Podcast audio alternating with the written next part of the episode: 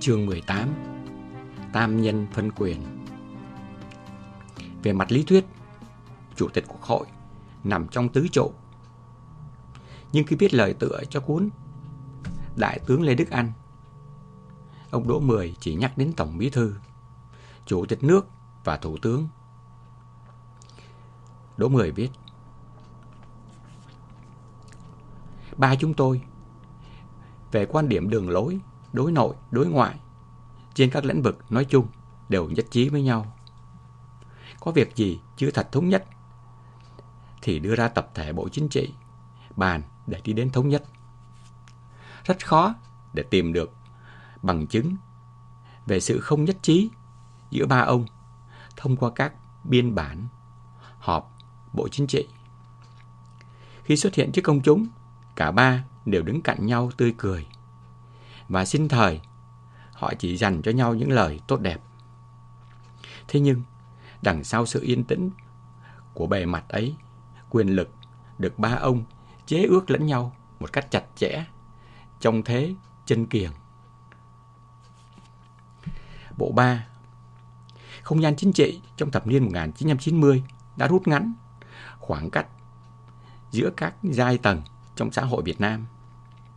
Trong các thập niên trước, chỉ có các nhà báo trung thực, thực sự cung đình như Thép Mới, Hoàng Tùng, Bùi Tín mới mong mới có thể tiếp cận được những nhà lãnh đạo như Lê Duẩn, Trường Chinh, Phạm Văn Đồng. Giữa họ có một khoảng cách xa vời. Với không chỉ các thường dân mà còn với cả các ủy viên trung ương, thậm chí cả với nhiều ủy viên Bộ Chính trị. Tuy được truyền thông nhà nước mô tả như là một nhà lãnh đạo giản dị, trên thực tế, Tổng Bí thư Nguyễn Văn Linh vẫn là một người khó gần. Theo ông Nguyễn Đình Hương, ông Linh thường cấm những ủy viên trung ương có khuyết điểm như là Hà, Trọng Hòa, Phạm Song vào họp trung ương một cách vô nguyên tắc. Thế hệ Đỗ Mười, Lê Đức an Võ Văn Kiệt tuy vẫn còn được coi như cha chú đã bắt đầu ý thức được họ đang ở trong một cái thời kỳ chuyển tiếp từ giai đoạn cầm quyền với vai trò lãnh tụ sang giai đoạn cầm quyền như các nhà chính trị. Đầu thập niên 1990, Quốc hội bắt đầu họp dài ngày hơn. Vườn hoa nhà kiến và hành lang hội trường Ba Đình bắt đầu trở thành nơi tiếp xúc giữa các nhà lãnh đạo trung ương với các đại biểu là quan chức địa phương và các nhà doanh nghiệp. Đây cũng là khu vực mà báo giới có thể tiếp xúc, phỏng vấn trực tiếp các bộ trưởng, các trưởng ban của đảng, tổng bí thư, chủ tịch nước và thủ tướng. Chủ tịch Lê Đức Anh không có mặt thường xuyên bên ngoài vườn hoa.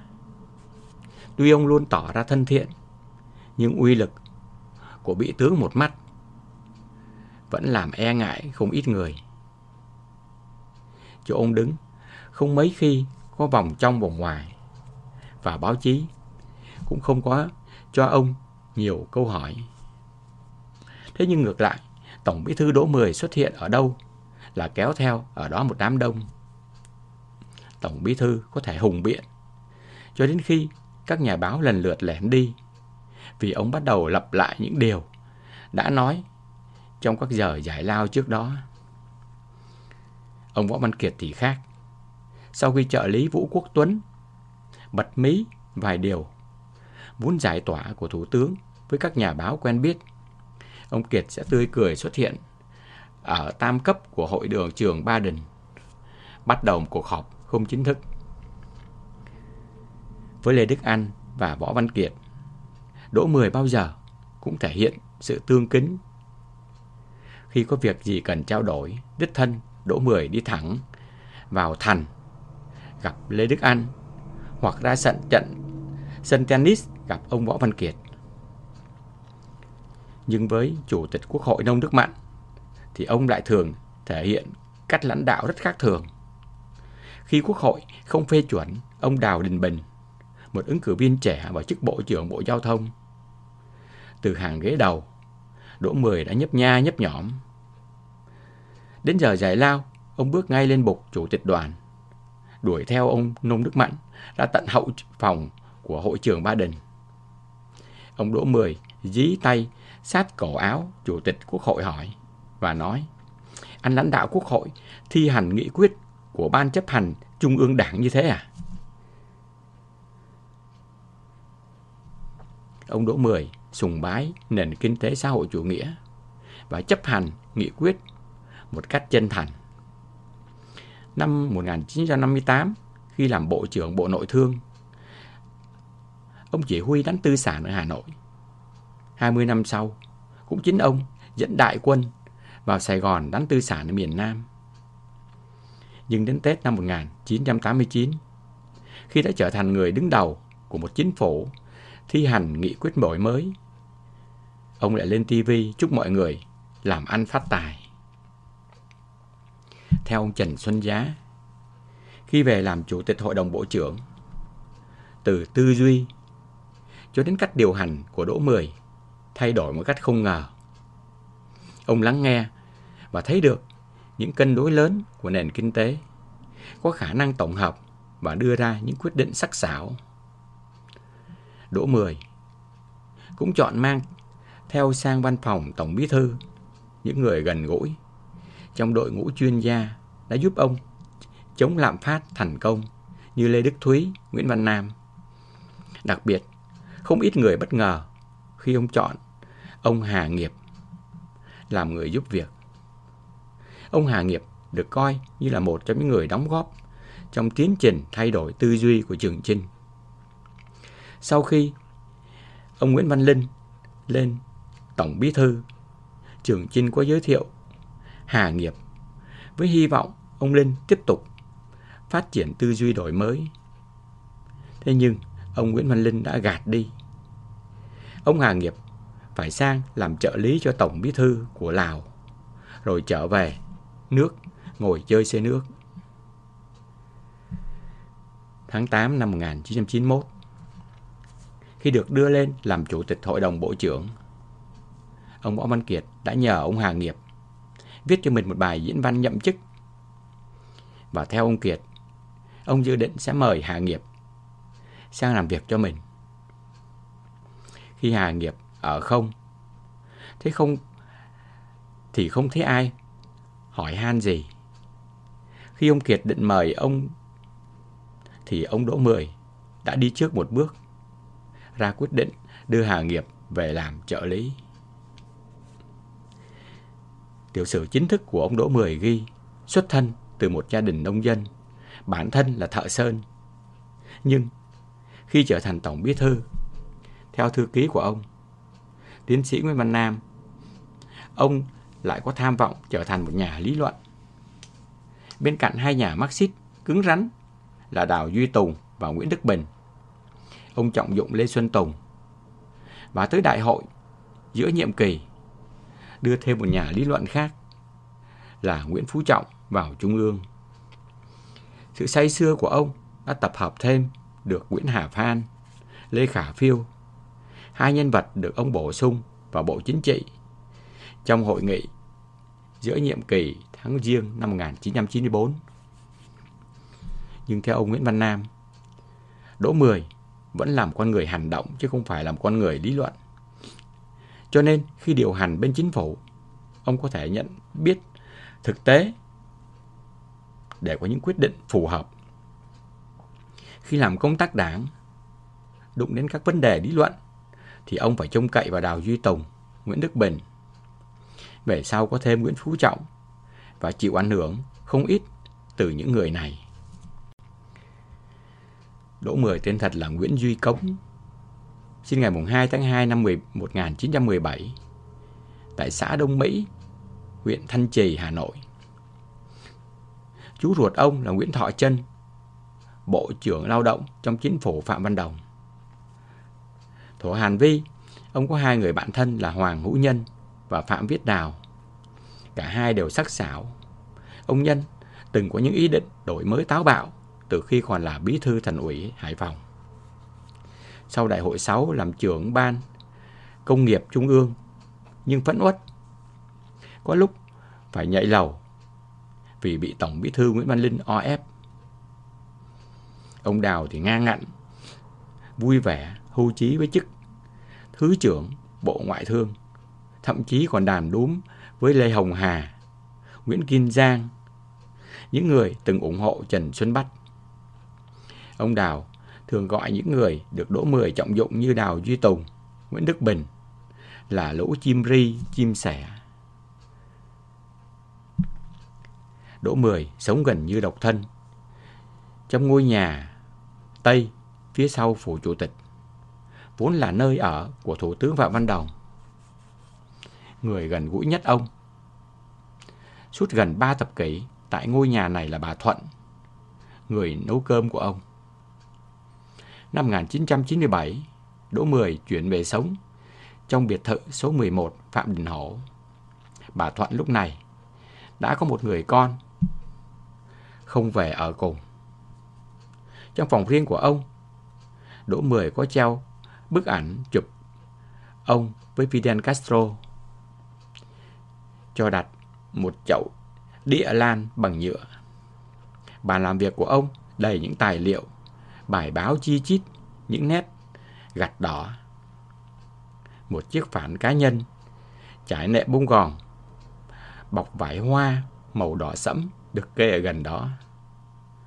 Ông thường đặt lưng lên chiếc giường này sau những giờ xem tài liệu.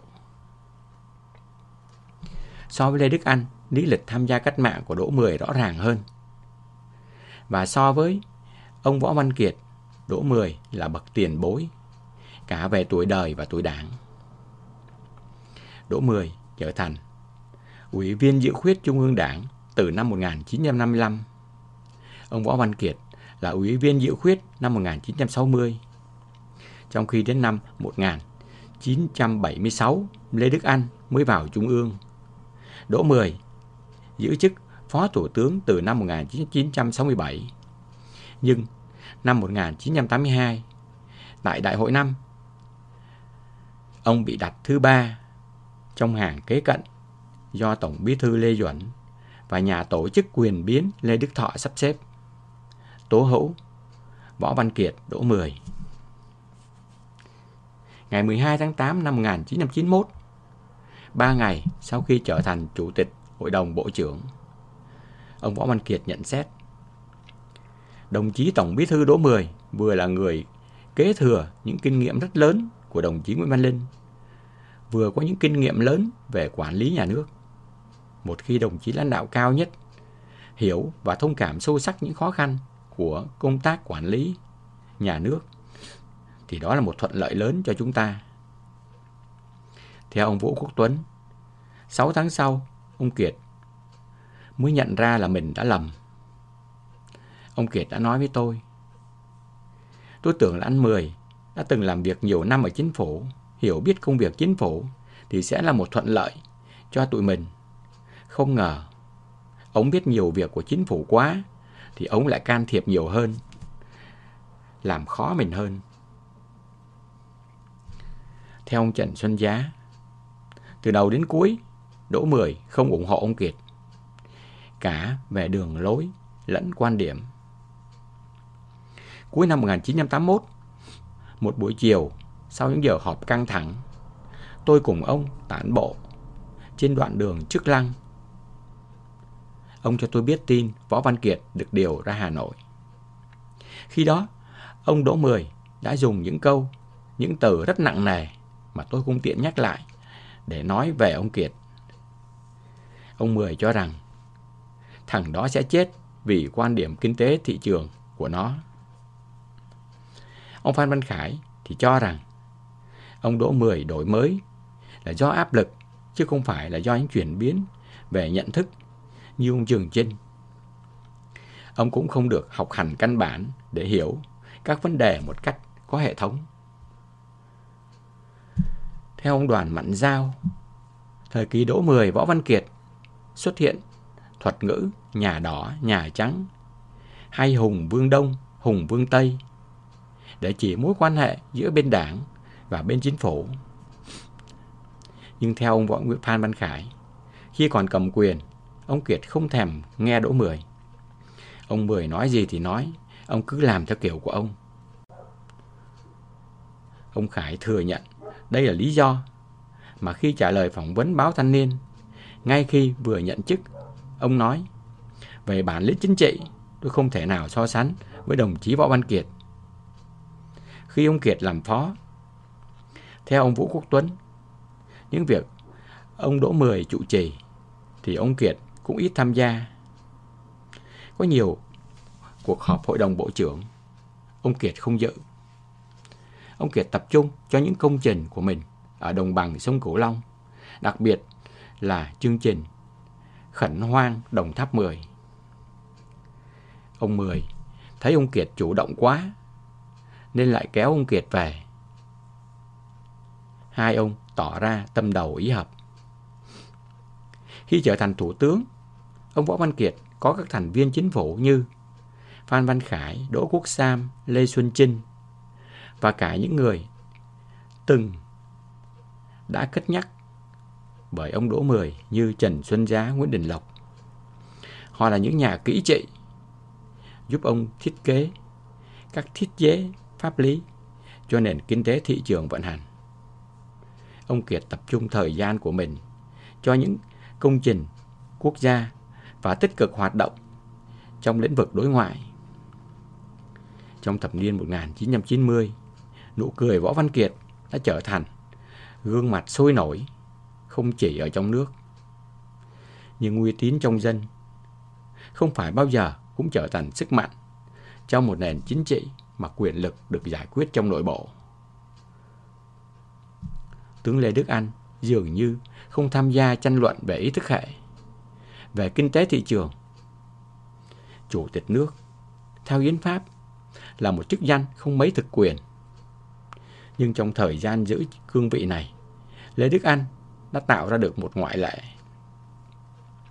Năm 1986, khi từ Campuchia trở về để thay thế tướng Lê Trọng Tấn làm tổng tham mưu trưởng, tướng Lê Đức Anh không ở những căn biệt thự dân sự bên ngoài mà chọn một căn nhà thuộc cụm nhà khách Bộ Quốc phòng.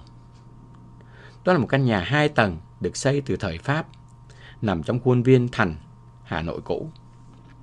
Tướng Anh thường ra vào Thành bằng cổng chính 51B Phan Đình Phùng, nhưng có thể đón khách từ cổng phụ số 5 Hoàng Diệu.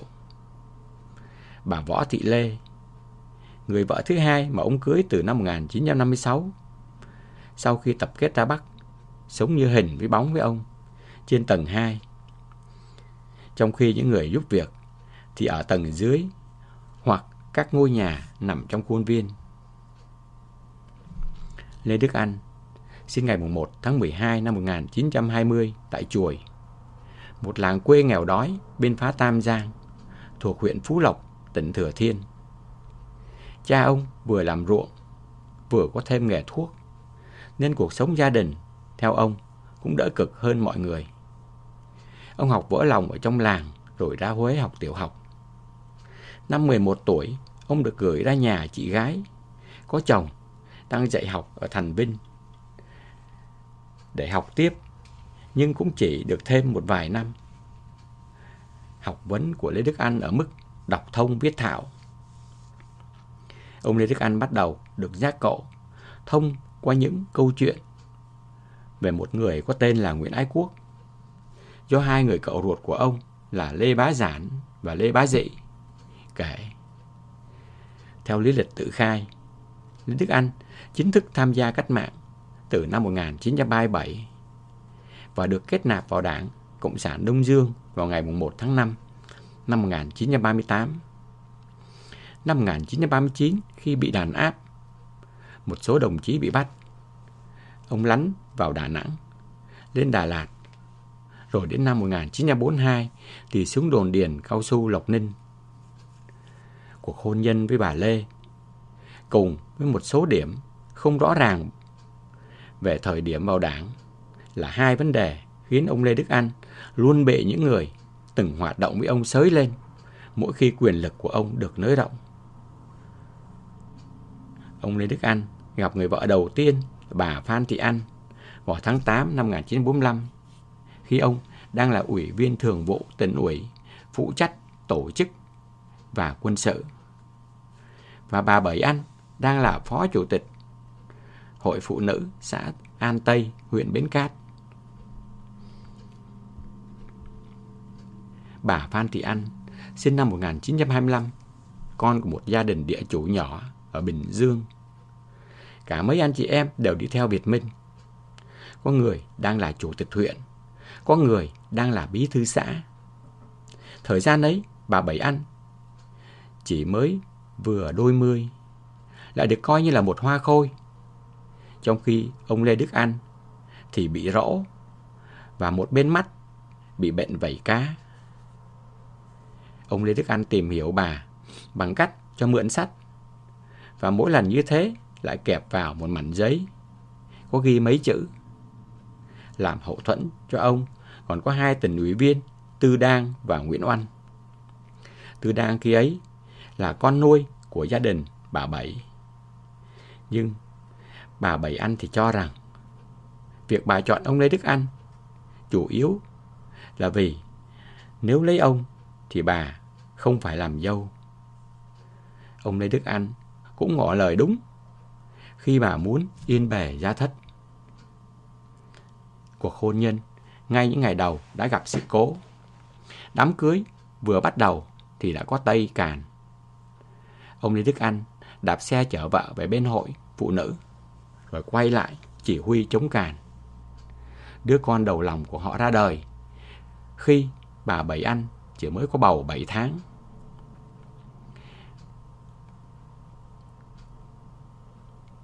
Bà đặt tên cháu ngoại là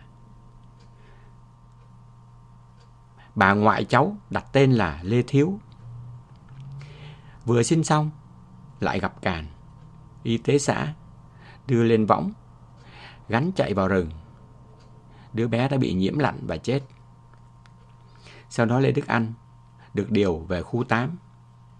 Năm 1950, khi xuống miền Tây thăm chồng, bà Bảy lại có thai đứa con thứ hai. Năm 1951, bà Hạ sinh ra một đứa con gái đặt tên là Lê Xuân Hồng. Sau Hiệp định Geneva, Lê Đức Anh nằm trong số những cán bộ được đưa ra Bắc. Từ Bình Dương, hai mẹ con bà Bảy Anh xuống thăm chồng. Nhưng bà quyết định không tập kết ra Bắc như những người phụ nữ khác.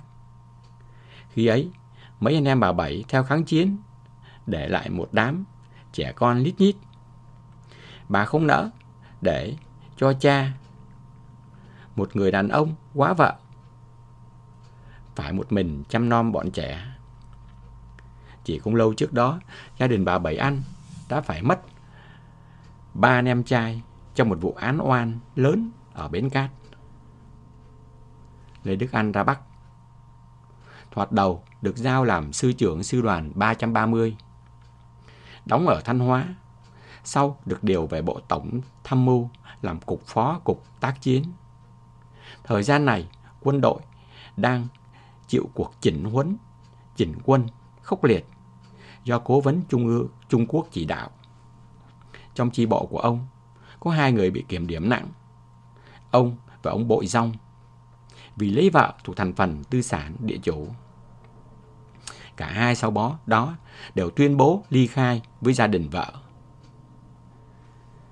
năm 1956, ông kết hôn với bà Võ Thị Lê, có chồng là một đại úy quân đội đã hy sinh và đang có một người con riêng.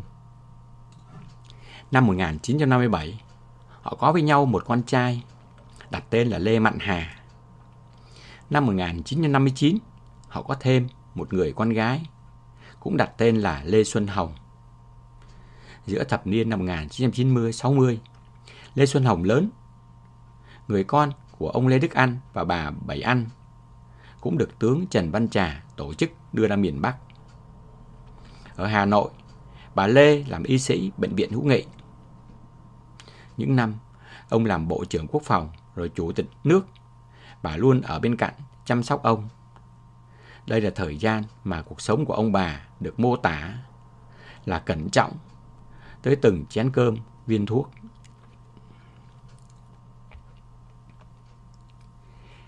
gỡ cấm vận. Bộ ba đỗ 10 Lê Đức an Võ Văn Kiệt bắt đầu nhiệm kỳ khi cánh cửa Trung Quốc đã được khai thông.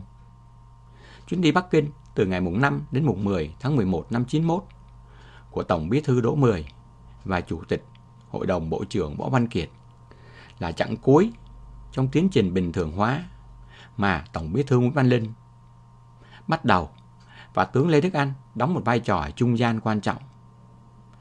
Sứ mạng của họ là gỡ bỏ lệnh cấm vận thương mại và bình thường hóa quan hệ với Mỹ. Việc ông Võ Văn Kiệt chọn Thái Lan và các nước ASEAN trước khi đến Bắc Kinh mở đầu chuyến công du ngay sau khi nhận chức Chủ tịch Hội đồng Bộ trưởng là có một sự cân nhắc. Theo ông Vũ Khoan, tại cuộc họp của lãnh đạo đảng và nhà nước bàn về cơ hội thoát khỏi tình thế bị bao vây, cấm vận, mở rộng quan hệ quốc tế. Trong lúc giải lao, anh Sáu gọi tôi, đại diện cho Bộ Ngoại giao được triệu tập sang dự họp. Ra trao đổi ý kiến, anh đặt vấn đề. Đã có sự nhất trí cao về đánh giá tình hình và chủ trương phá vây. Xong, ta cần tính kỹ, bước đi sao cho có hiệu quả nhất. Anh gợi ý nên áp dụng chiến thuật hoa sen nở, đi từ trong ra. Theo đó, trước hết cần cải thiện quan hệ với các nước trong khu vực Đông Nam Á, vốn có lợi ích sát sườn trong quan hệ với ta. Đi với việc bình thường hóa quan hệ với các nước láng giềng phương Bắc là Trung Quốc. Từ đó tạo ra thế mới để cải thiện. Thiết lập quan hệ với các nước ở vòng cung thứ hai thuộc khu vực Tây Thái Bình Dương như Nhật Bản, Hàn Quốc, Australia, New Zealand. Rồi vươn sang vòng cung xa hơn là EU. Thành công của những bước ấy sẽ tạo ra thuận lợi cho việc thúc đẩy Mỹ chấm dứt chính sách cô lập cấm vận nước ta. Giữa ba ông gần như không có bất đồng trong các nỗ lực nhằm thoát ra khỏi lệnh cấm vận thương mại của Mỹ. Tướng Lê Đức Anh thừa nhận chúng ta bị dồn đến chân tường. Lệnh cấm vận mà người Mỹ áp dụng với Việt Nam đã khóa chặt cửa gần hai thập niên. Việt Nam không thể nhập khẩu công nghệ mới từ các nước phương Tây, không thể làm ăn trực tiếp với các công ty đa quốc gia. Tài khoản thì bị phong tỏa, không thể hưởng các trợ giúp đầy đủ từ ngay cả các định chế quốc tế như World Bank, IMF bình thường hóa quan hệ Việt-Mỹ gần như bế tắc kể từ khi những nỗ lực dưới thời Tổng thống Jimmy Carter thất bại. Hai trở ngại chính cho tiến trình này là Việt Nam đóng quân ở Campuchia và việc tìm kiếm tù nhân và người Mỹ mất tích trong chiến tranh Mia. Cho đến lúc đó, Việt Nam thường chỉ được người Mỹ nhớ đến như là tên của một cuộc chiến tranh. Cuộc chiến được biết theo cách mô tả của Hollywood. Ngay sau Hiệp định Paris, ngày 21 tháng 7 năm 73, 590 tù binh Mỹ bị bắt ở Việt Nam, Lào và Campuchia đã được trao trả. Tuy nhiên vẫn còn 2.646 người Mỹ bị xếp vào danh sách mất tích. Không ai biết bao nhiêu trong đó bị bị chết mà không tìm được hải cốt. Việc tìm kiếm Mia gần như phải đình lại sau ngày 30 tháng 4 năm 75. Trong khoảng từ tháng 2 năm 73 đến tháng 3 năm 75, người Mỹ chỉ xác nhận được 63 bộ hài cốt, trong đó có 23 chết trong thời gian bị giam giữ và 5 trường hợp chết ở Lào. Trong thập niên 80, một số người Việt vượt biên đến Mỹ đã thổ đổ thêm dầu vào lửa khi nói là họ vẫn còn nhìn thấy tù bên Mỹ ở Việt Nam. Nhiều người Mỹ tin rằng Hà Nội đã nói dối về số lượng tù nhân chiến tranh. Những cố gắng tìm kiếm của chính phủ Mỹ ở Lào và Campuchia sau năm 75 không làm hài lòng người dân. Một số cựu chiến binh trong vai trò của một người hùng đã quay trở lại Đông Dương trong các nỗ lực được gọi là chiến dịch giải cứu tù binh. Hollywood làm trầm trọng thêm vấn đề Mia khi để trí tưởng tượng của mình tu vẽ thêm những cuộc phiêu lưu của những cựu chiến binh này. Trong thập niên 80, có lẽ không mấy người Mỹ không biết đến George Norris và Sylvester Stallone. Đặc biệt, Stallone trong vai Rambo. Trong khi tù bên Mỹ được mô tả là đã bị chính phủ của mình bỏ quên. Thì hình ảnh Stallone và Chuck Norris vạm vỡ, quả cảm trên những bích chương quảng cáo. Chiến tranh chưa kết thúc, cho đến khi chàng trai cuối cùng trở về, đã tác động rất lớn đến tinh thần của người Mỹ. Chính quyền của Tổng thống Reagan phản đối việc bình thường hóa cho đến khi có sự xác nhận Việt Nam đã rút hết quân ở Campuchia và có sự hợp tác đầy đủ của Việt Nam nhằm đạt được mức độ cao nhất có thể về việc tìm kiếm những người mất tích có tên trong danh sách. Ronald Reagan cũng thể hiện, cũng là người kế nhiệm ông George W. Bush đã giao công cuộc tìm kiếm Paul Mia cho Bộ Quốc phòng nhằm tránh áp lực của các nhóm vận động hành lang. Năm 1987, Reagan phái tướng hồi hưu John Vesey đến Hà Nội. Năm 1988, Hà Nội cho phép các nhóm tìm kiếm Paul Mia đến hoạt động trên lãnh thổ của Việt Nam. Nhưng vấn đề người Mỹ mất tích vẫn không nhờ thế mà dịu xuống. Chính quyền quyền Mỹ liên tục bị chỉ trích là đã che giấu thông tin, những sản phẩm bịa đặt thường lại được tin cậy hơn là những thông tin chính thức. Tháng 7 năm 91, một thăm dò trên tờ Wall Street Journal cho thấy 3 phần tư số người được hỏi, tin chính quyền Mỹ đã không làm đủ những điều cần thiết để tù binh được trao trả. Tổng thống Nga Boris Yeltsin tháng 6 năm 1992 đã đổ thêm dầu vào lửa khi nói rằng NBC News, một số tù binh Mỹ có thể đã được chuyển từ Hà Nội đến Liên Xô. Năm 1991, theo đề nghị của Thượng nghị sĩ Bob Smith, Thượng viện đã lập một ủy ban đặc biệt về Paul Meir. Ủy ban cho Thượng nghị sĩ John Kerry, một cựu chiến binh trong chiến tranh Việt Nam làm chủ tịch. Một cựu binh khác, Thượng nghị sĩ John McCain, tham gia với tư cách là ủy viên. Tiếng nói của hai ông trở nên có trọng lượng nhất trong vấn đề này.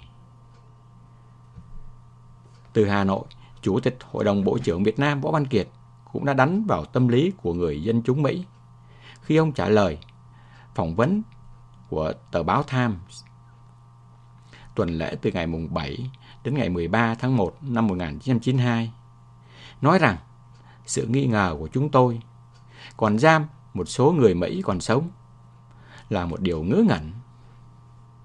Động cơ nào có thể thúc đẩy chúng tôi làm điều đó? Báo Tham mà hỏi, làm sao để dân chúng Mỹ có thể tin vào sự bảo đảm của các ông? Ông Kiệt, ở Việt Nam có hàng chục ngàn gia đình, có người thân bị mất tích. Tôi cũng là một nạn nhân. Gia đình tôi có bốn người, vợ và ba con tôi bị mất tích trong chiến tranh.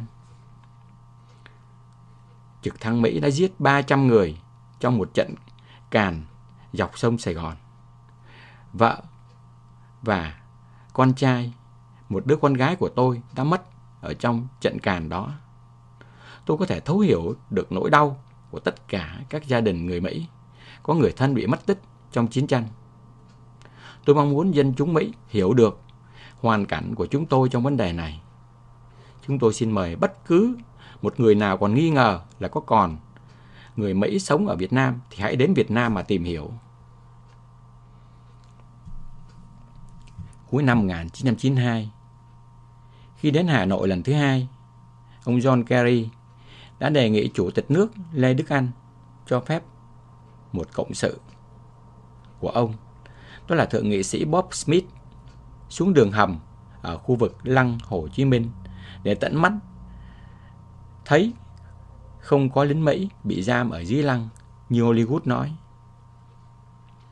Vào cuối nhiệm kỳ của mình, Tổng thống George W. Bush đã đi được một quãng dài trong lộ trình do phía Mỹ đơn phương đưa ra để bình thường hóa.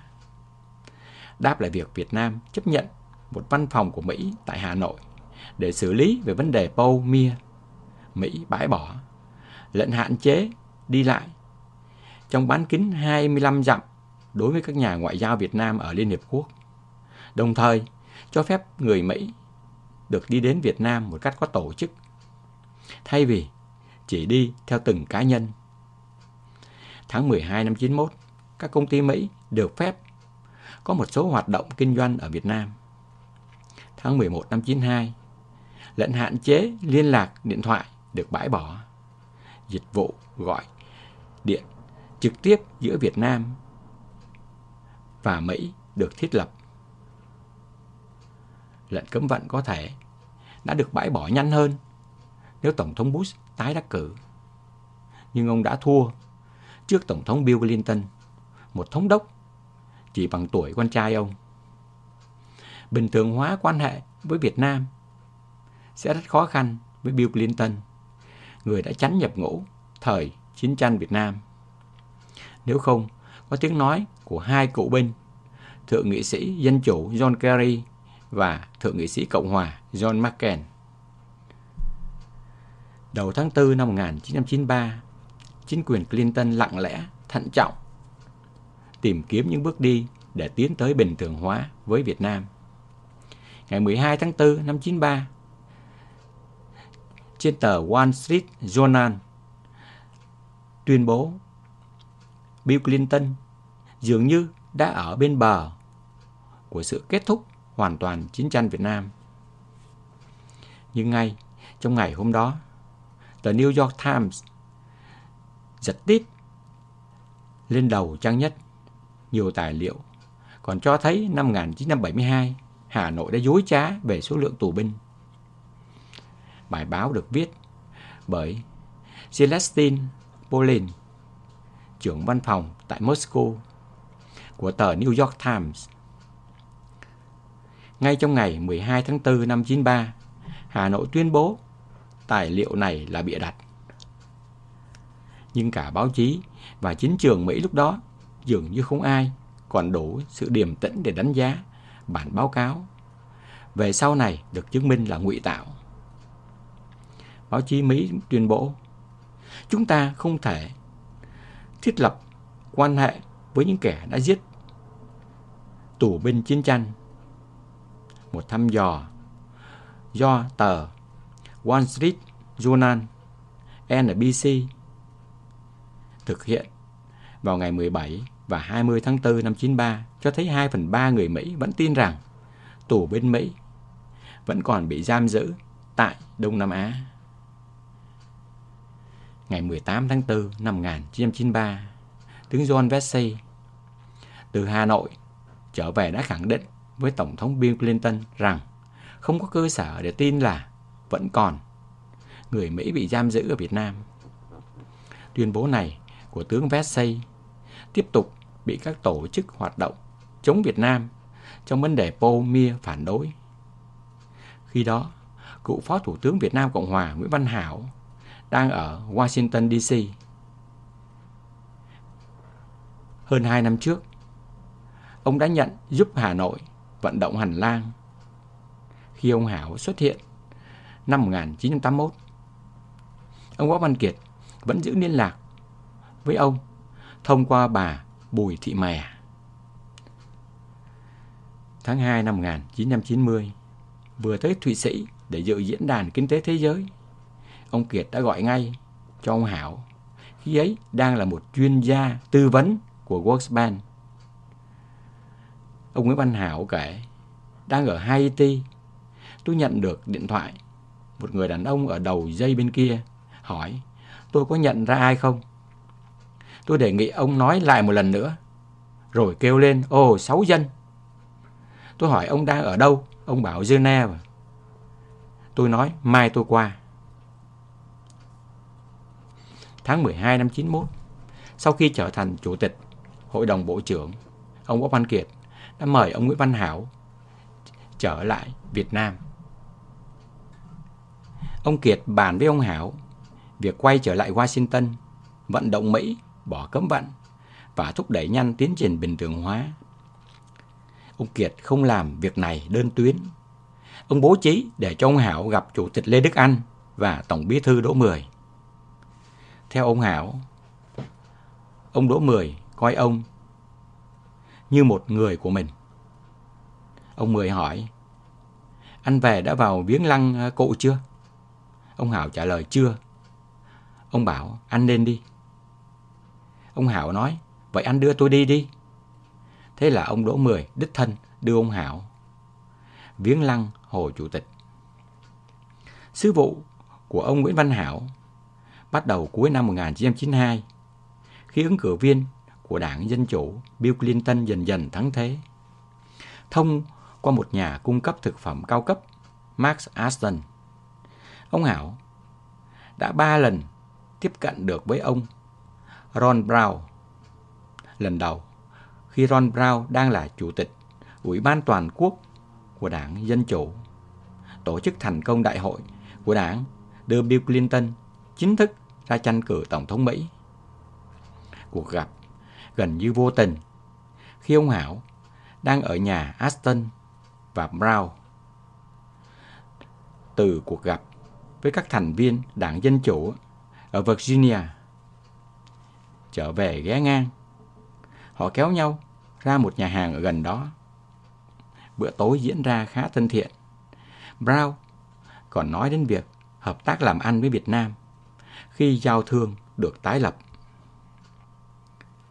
Tháng 12 năm 1992, khi cuộc bầu cử đã ngã ngũ, với phần thắng thuộc về Bill Clinton, Aston đến thăm cô em vợ, Madsen, đang là bạn rất thân với Brown. Đang ở trong nhà của chính Brown, rồi rủ Brown cùng ghé lai rai chút đỉnh. Khi Brown đến thì ông Hảo cũng đã có ở đó.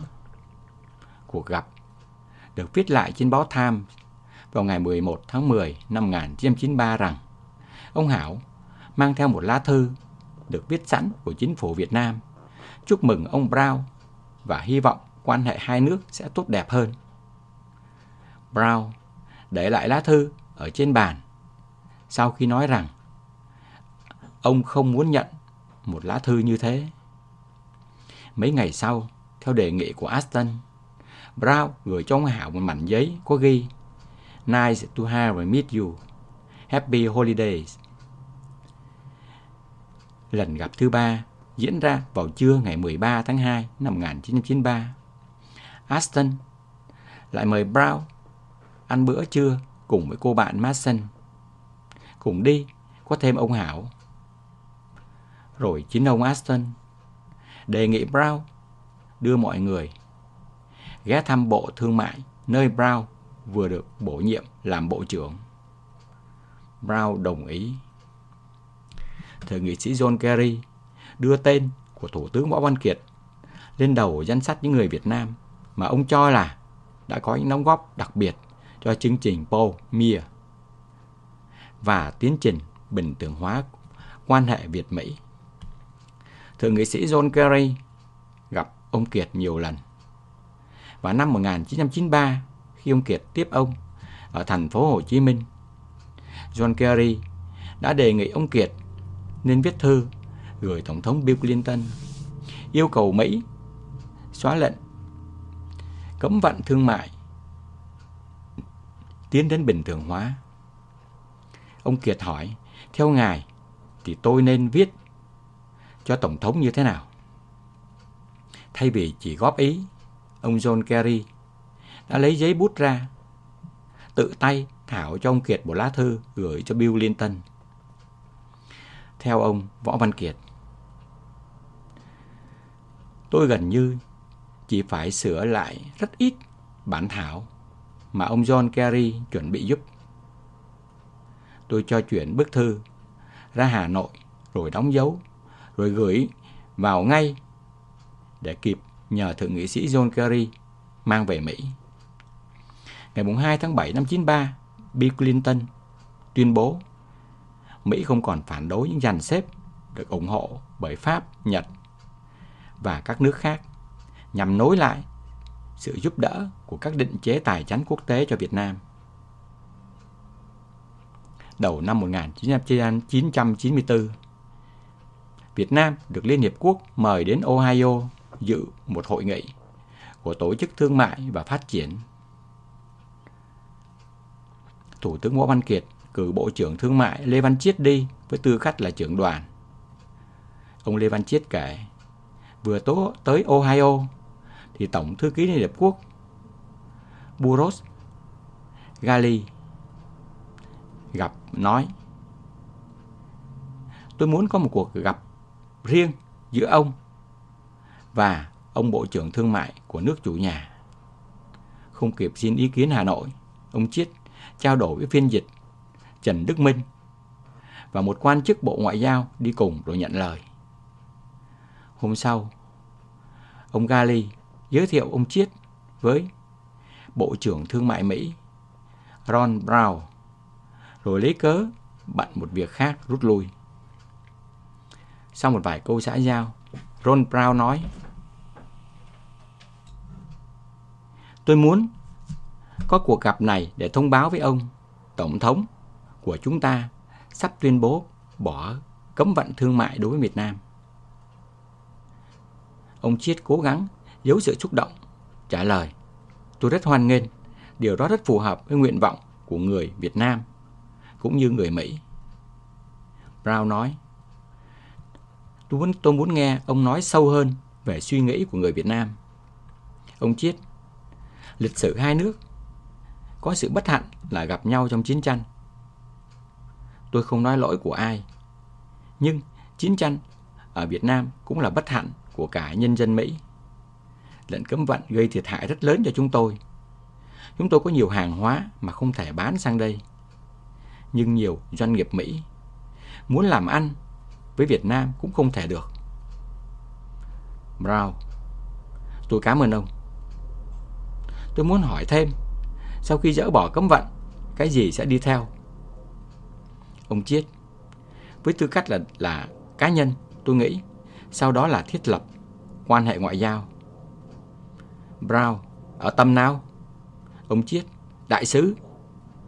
Brown, đó cũng là ý kiến của Thủ tướng. Ông Chiết, Thủ tướng sẽ có ý kiến riêng. Nhưng tôi biết, ông là một người cởi mở. Đường lối của đảng chúng tôi hiện nay là làm bạn với tất cả. Đây là một quyết định phù hợp với thời đại. Ron Brown, cảm ơn. Rồi nói tiếp tôi đề nghị chúng ta nên thường xuyên quan hệ với nhau. Sau ngoại giao, thương mại sẽ có rất nhiều việc để làm. Ở thời điểm Bộ trưởng Ron Brown gặp Bộ trưởng Lê Văn Chiết, ông đang chuẩn bị để ra trước một buổi thẩm đoàn. Giữa năm 1993, một cộng sự của tiến sĩ Nguyễn Văn Hảo, ông Lý Thanh Bình, Việt Kiều ở Miami, tố cáo chính phủ Việt Nam đã hối lộ ông Brown 700.000 đô la nhằm đổi lại việc Mỹ dỡ bỏ lệnh cấm vận và thiết lập bình thường hóa. Theo tiến sĩ Nguyễn Văn Hảo, Bình đã cùng ông về Việt Nam và trong cuộc gặp các nhà lãnh đạo Việt Nam, ông đã đưa Bình theo và ông ta biết được phần nào câu chuyện. Sau khi máy kiểm tra không phát hiện ra Bình nói dối, cảnh sát Miami đã khởi tố vụ án. Bình được trang bị các các thiết bị ghi âm mang mật danh radar và được hướng dẫn cách đưa ông Nguyễn Văn Hảo vào bẫy điều tra của cảnh sát. Nhưng những băng ghi âm của ông Bình sau đó đã không cung cấp được thêm một bằng chứng nào cho thấy ông Hảo đang thực hiện một âm mưu hối lộ. FBI thu được hai bản fax. Ông Hảo gửi cho các quan chức Việt Nam vào hồi tháng 12 năm 92, nói rằng phản ứng của Ron Brown là tích cực. Theo tờ New York Times, thì FBI cũng tìm thấy dấu hiệu chính quyền Việt Nam dự định mở một tài khoản ở Singapore. Tuy nhiên, không có bằng chứng cho thấy việc mở các tài khoản này có liên quan đến những hoạt động vận động hành lang của ông Hảo. Các tổ chức phản đối tiến trình bình thường hóa Việt Mỹ đã khai thác những lời tố cáo của ông Bình. Nhưng cả hai ông Hảo và Bob và Brown đều chỉ nhận là có gặp nhau ba lần và đã không làm một điều gì sai trái. Sau 7 tháng điều tra công phu, ngày 1 tháng 2 năm 94, Bộ trưởng Thương mại Mỹ Ron Brown phải ra hầu tòa. Trong ngày, Bồi thẩm đoàn lại cho rằng Ron Brown vô tội. Hai hôm sau, ngày 3 tháng 2 năm 94, Tổng thống Bill Clinton tuyên bố bãi bỏ lệnh cấm vận thương mại Việt Nam.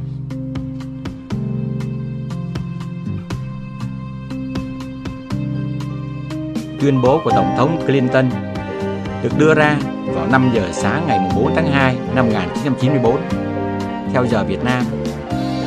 Chưa đầy 2 giờ sau, công ty Pepsi Cola tung ra một quả bóng bay khổng lồ hình cái lon Pepsi ở trên vùng trời thành phố Hồ Chí Minh và phát không những lon Pepsi đầu tiên sản xuất tại Việt Nam. Ngày 5 tháng 2 năm 1994, Coca-Cola bảo trợ một cuộc biểu diễn nhạc rock tại Việt Nam. Pepsi và Coca-Cola là hai trong số hơn 100 công ty Mỹ có mặt ở Việt Nam lúc đó. Ngay trong tháng 4 năm 1994, một hội trợ triển lãm hàng Mỹ lần đầu tiên được khai mạc. Ở thời điểm ấy, các doanh nghiệp Đài Loan, Hồng Kông, Hàn Quốc, Nhật, Pháp và Úc đã ký kết các dự án đầu tư lên đến 8 tỷ đô la dưới doanh nghiệp Mỹ đã tạo sức ép khá lớn để bỏ cấm vận. Đa phương hóa Cả ông Đỗ Mười và Lê Đức Anh đều thừa nhận vai trò của Thủ tướng Võ Văn Kiệt trong các hạt hoạt động đối ngoại. Tướng Lê Đức Anh nói, chủ trương làm bạn với tất cả, bình thường hóa quan hệ với Mỹ. Trước hết là do các anh, anh Linh, anh Mười, anh Kiệt trong Bộ Chính trị và anh Tô, cố vấn, đề ra. Nhưng nói cho đúng, hoạt động nhiều là ở anh Kiệt. Tuy nhiên, mọi đường đi nước bước của chính phủ, của Bộ Ngoại giao đều phải được các ông Lê Đức Anh, Đỗ Mười chấp nhận dưới dạng các nghị quyết của Bộ Chính trị. Ông Lê Đức Anh được phân công phụ trách an ninh, quốc phòng, ngoại giao. Theo Bộ trưởng Nguyễn Mạnh Cầm, các vấn đề về ngoại giao tôi đều phải xin ý kiến của Lê Đức Anh và thường được Anh ủng hộ. Ông Đỗ Mười cũng rất ít khi phát ngôn, nhưng theo ông Võ Văn Kiệt, tôi hiểu ý anh ấy thông qua ý kiến của Đào Duy Tùng, Nguyễn Hà Phan, Nguyễn Đức Bình. Anh Kiệt đôi khi còn nhận được thông điệp bất lợi từ Tổng Bí thư một cách trực tiếp. Giữa tháng giữa tháng 4 năm 1993, trong một cuộc họp của ban bí thư do ông Đỗ Mười chủ trì để quán triệt với cán bộ đối ngoại các ngành. Ông Đoàn Mận Giao kể, tôi đến muộn một chút nên chỉ còn chiếc ghế trống ở trước mặt của anh Đỗ Mười. Vào họp, ông Mười than phiền. Sao lại cho Tây ba lô mắc võng nằm cả ở Hồ Tây? Tôi bảo, họ cũng là dân Tây nghèo đi du lịch thôi ạ. Ông Mười nói, chúng nó làm gián điệp đấy. Tớ vừa ký cho cậu lên thứ trưởng, mà nói gì cũng cãi. Ông Đỗ Mười vừa dứt lời, thì chánh văn phòng Trung ương Hồng Hà lấy ra một đống sách do sứ quán các nước châu Âu in bằng tiếng Việt, rồi nói các sứ quán in tài liệu tuyên truyền công khai. Anh ơi, ông Đỗ Mười hỏi, chủ nghĩa xã hội dân chủ à? Rồi quay sang tôi, tại sao chính phủ lại cho in như vậy? Tôi nói, thưa bác, luật lệ ngoại giao không cấm điều này. Hồi xưa, sứ quán ta ở Trung Quốc cũng in những tài liệu tuyên truyền. Những tài liệu này để trong sứ quán. Vấn đề là cán bộ ta vào đó rồi mang ra thôi ạ. Cho dù về đối nội, Tổng Bí Thư là người giữ chức vị cao nhất trong hệ thống chính trị Việt Nam. Nhiều quốc gia vẫn không thể tiếp đón Đỗ Mười với các nghi thức dành cho nguyên thủ. Trong thời gian đầu, gần như Đỗ Mười chỉ có thể thăm viếng những nước như Trung Quốc, Lào, Câu, Cuba. Về sau lại có thêm Hàn Quốc, Nhật đồng ý với ông. Trong khi đó nguyên thủ quốc gia trên danh nghĩa là tướng Lê Đức Anh lại bị ấn tượng là quá cứng rắn. Mãi đến tháng 11 năm 1993, Chủ tịch nước Lê Đức Anh mới bắt đầu chuyến thăm chính thức đến Lào và chặng kế tiếp theo thông lệ là đến Bắc Kinh. Năm 1994, ông đến Indonesia và Iran.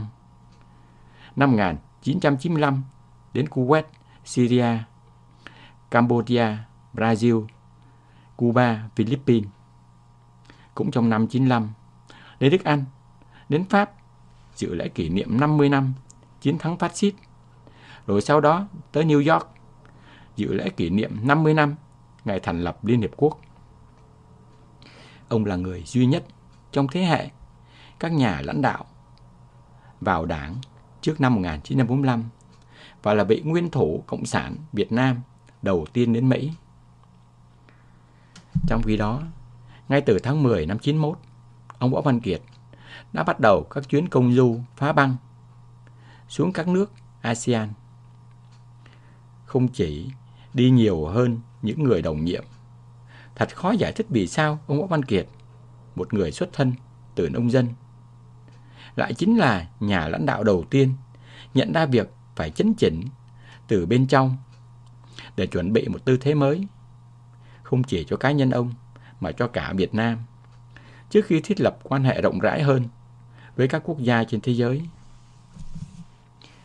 Ngày 5 tháng 11 năm 91, trên chuyến chuyên cơ từ sân bay nội bài đi Bắc Kinh, ông Võ Văn Kiệt nói với ông Đỗ Mười là ý định mở ngay một tuyến cao tốc từ Hà Nội lên nội bài và đã được ông Đỗ Mười ủng hộ. Ngày ấy, để đi từ Hà Nội đến sân bay, xe phải qua cầu Đuống sang Đông Anh, vừa phải lòng vòng xa, vừa đi qua những khu phố nhếch nhác chật hẹp. Không chỉ rút ngắn khoảng cách từ sân bay quốc tế về thủ đô, đoạn đường cao tốc đầu tiên làm với nguyên tắc BOT này đã gieo những ấn tượng đầu tiên về một Việt Nam đang thoát ra khỏi sự nghèo đói lạc hậu. Ông Kiệt cũng cho chuyển nơi đón các vị nguyên thủ quốc gia từ nhà khách chính phủ số 12 Ngô Quyền về phủ chủ tịch. Ông Kiệt nói, một lần tôi được cử tháp tùng Chủ tịch Hội đồng Nhà nước Võ Chí Công đi đón Tổng Bí thư Rumani Ceausescu. Lễ đón được tổ chức trước nhà khách Ngô Quyền. Hình Hồ Chủ tịch đặt trên nóc của tòa nhà ngân hàng nhà nước.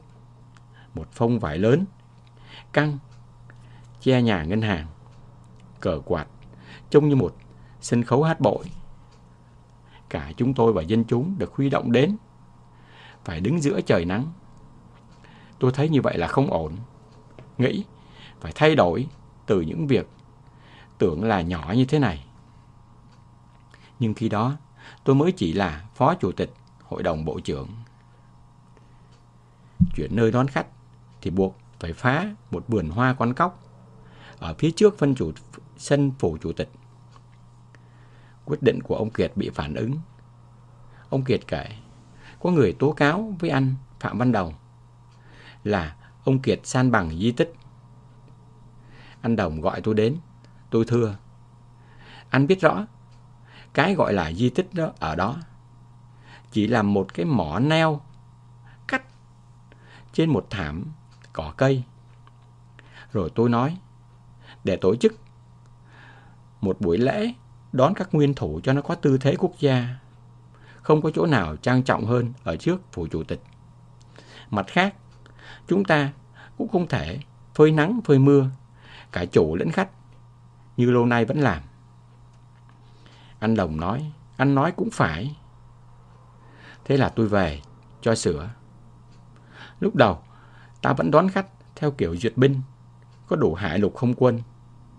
Tôi bỏ duyệt binh, chỉ để lại đại diện các binh chủng đứng thành hàng và không còn bắt dân phơi nắng nữa. Ông Kiệt nói, các anh làm đối ngoại lâu năm như anh Nguyễn Duy Trinh, Nguyễn Cơ Thạch, đặc biệt là anh Thạch, một bộ trưởng ngoại giao rất có tầm. Sau anh, không có ai bằng. Nhưng lạ là các anh ấy vẫn để cho việc lễ tân trong những cuộc họp hành đón khách quốc tế rất luộm thuộm. Gần như không có đối chiếu, gần như không để ý đến cái không phù hợp với mình để sửa. Ngay như quyết định của ông Kiệt, cấm đi dép lê và yêu cầu mặc công comple, thắt cravat tại các nghi lễ trọng thể. Theo ông Vũ Khoan, anh em làm ngoại giao lúc đầu cũng cho rằng đó là một quyết định không thực tế. Cho đến một lần, lên một tỉnh miền núi họp, tôi bị hố vì chỉ có một mình tôi ăn mặc tuềnh toàn.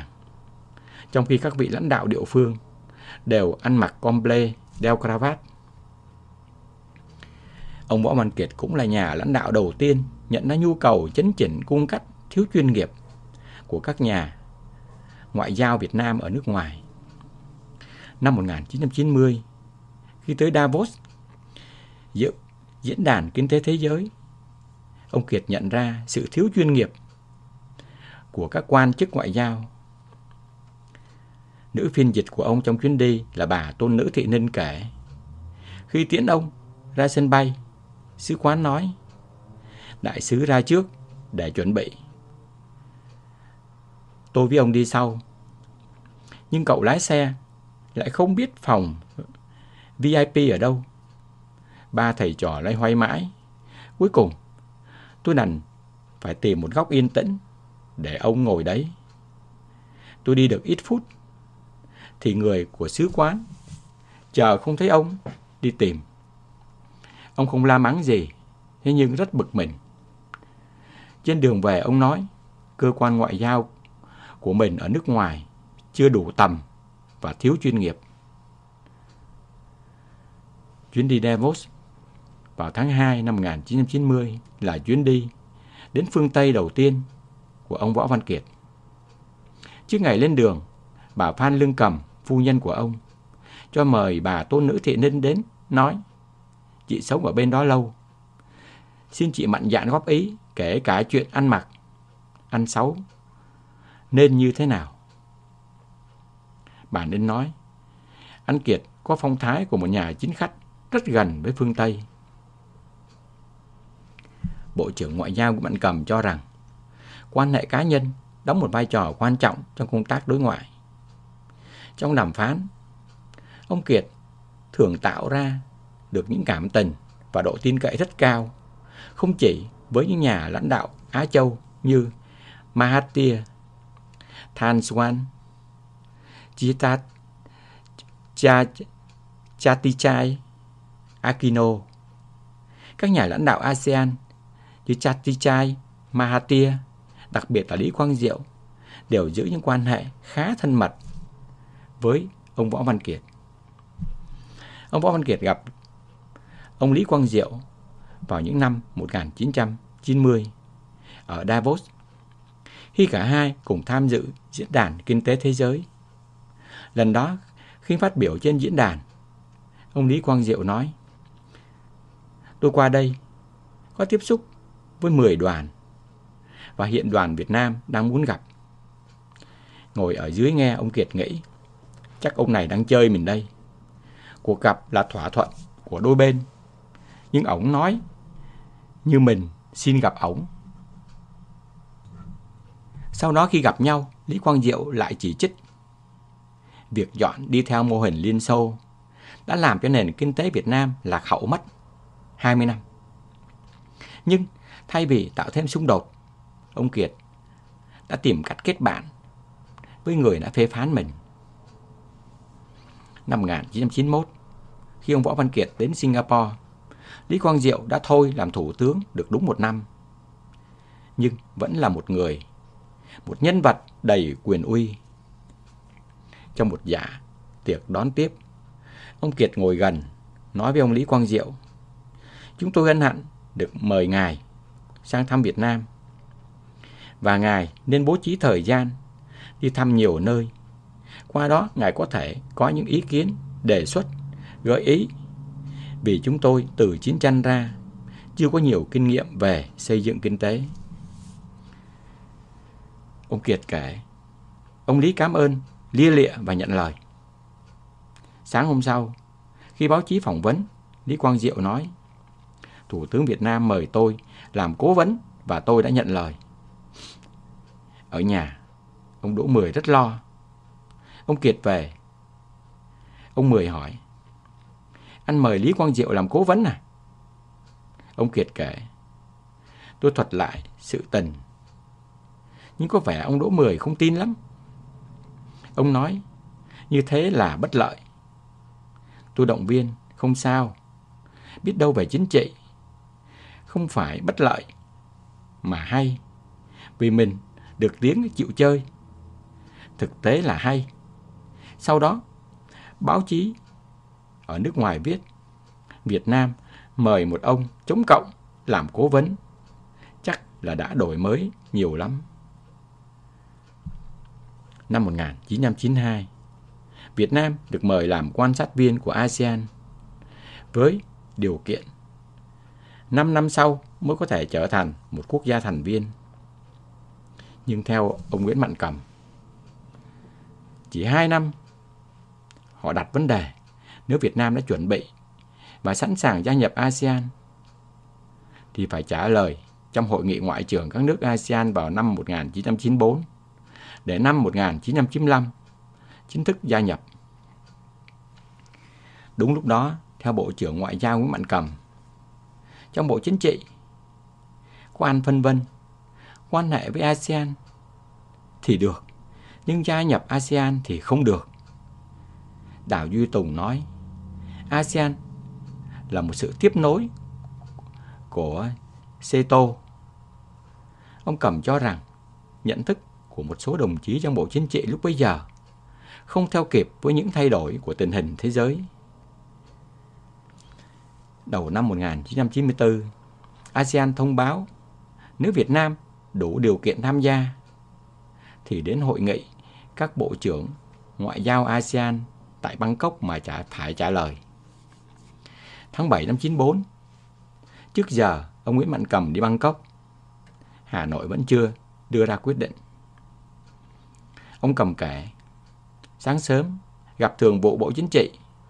Tôi nói, khi còn vấn đề Campuchia, ASEAN có những đối kháng với mình.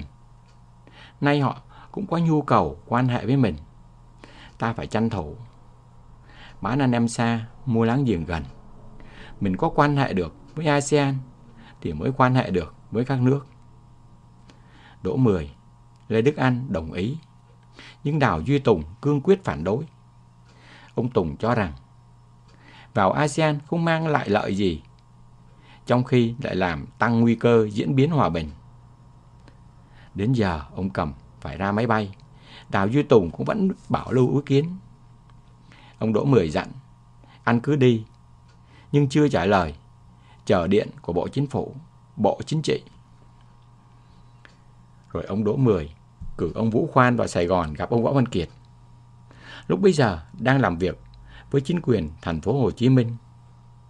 Ông Kiệt, từ cuộc họp trong 86 Lê Thánh Tôn ra bảo, Tôi đã nói từ lâu, Chuyện này còn có gì mà phải cân nhắc nữa Anh báo ngay với anh cầm là ta đồng ý Ông Kiệt nói, Các chính khách thân tình của ASEAN nói với tôi, Nếu ASEAN đặt vấn đề mà Việt Nam do dự thì sẽ mất đi thời cơ.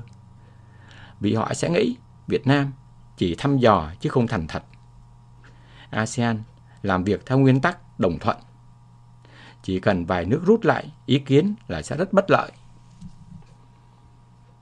Ông Nguyễn Mạnh Cầm kể, ông Đỗ Mười dặn phải chờ điện trả lời của Bộ Chính trị. Theo kế hoạch, các bộ trưởng sẽ gặp nhau trong bữa ăn tối ngày hôm đó. Tôi hy vọng nhận được điện vào buổi chiều. Nhưng chờ đến sáng hôm sau cũng vẫn không thấy đâu. Tôi quyết định vẫn trả lời có với ASEAN. Anh Kiệt đã nỗ lực để đưa Việt Nam gia nhập ASEAN. Và tôi tin nếu có gì thì anh sẽ đấu tranh trong nội bộ. Mãi đến chiều hôm sau mới có điện của Bộ Chính trị đánh sang.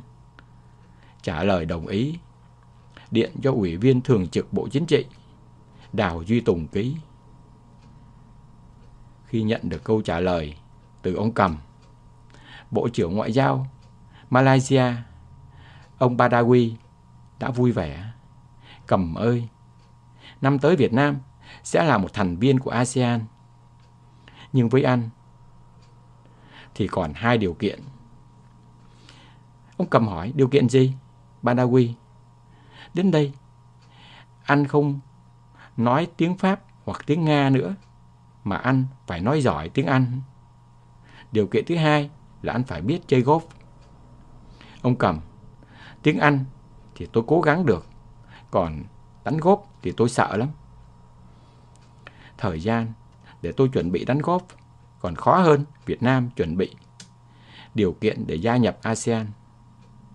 Malawi, Việt Nam điều gì cũng làm được. Tôi sẽ giúp anh chuẩn bị. Golf là công việc, chứ không phải là chơi. Thiết lập quan hệ ngoại giao với Hàn Quốc. Quốc gia mà cho tới khi đó vẫn được Việt Nam gọi là Nam Triều Tiên. Cũng là một mốc đáng nhớ trong hội trình, trong tiến trình hội nhập. Cho dù bên thúc đẩy không phải Việt Nam, Việt Nam và Hàn Quốc bắt đầu có quan hệ buôn bán. Đầu tư từ năm 1983, nhưng chỉ ở mức phi chính phủ.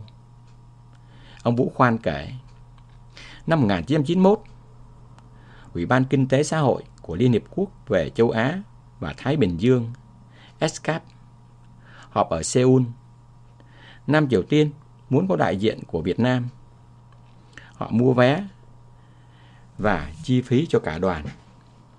Tôi trở thành quan chức đầu tiên của Việt Nam đến Nam Triều Tiên.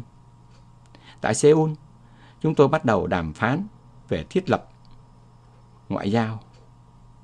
Họ muốn đặt sứ quán tại Hà Nội ngay. Nhưng mình chủ trương mở trước ở cấp tổng lãnh sự. Hai bên thỏa thuận là bàn kín.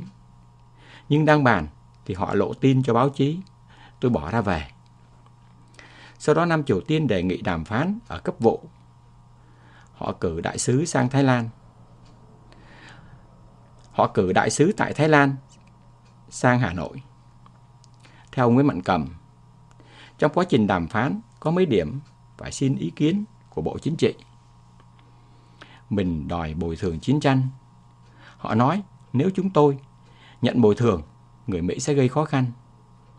Mình đòi hỏi họ có trách nhiệm với Việt Nam. Họ nói vậy cũng không được vì Mỹ có trách nhiệm lớn hơn.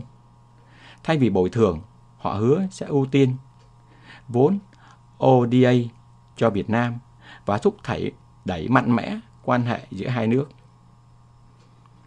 Việc thiết lập ngoại giao với Nam Triều Tiên cũng không suôn sẻ. Trước năm 1975, Nam Triều Tiên là nước đồng minh của Mỹ cùng với Australia. Chính quyền Bắc Trung Hy đã có gửi quân đến tham chiến ở miền Nam Việt Nam. Họp Bộ Chính trị, ông Nguyễn Hà Phan phát biểu Tôi không bao giờ quên tội ác của lính Bắc Trung Hy. Các anh muốn quan hệ thì phải giải trình, phải làm tư tưởng với người dân miền Đông, nơi lính Bắc Trung Hy đã gây nhiều tội ác. Tôi tin rằng người dân sẽ phản ứng. Ông Phan nói, anh Đào Duy Tùng cũng có ý kiến là tụi này nó xấu lắm.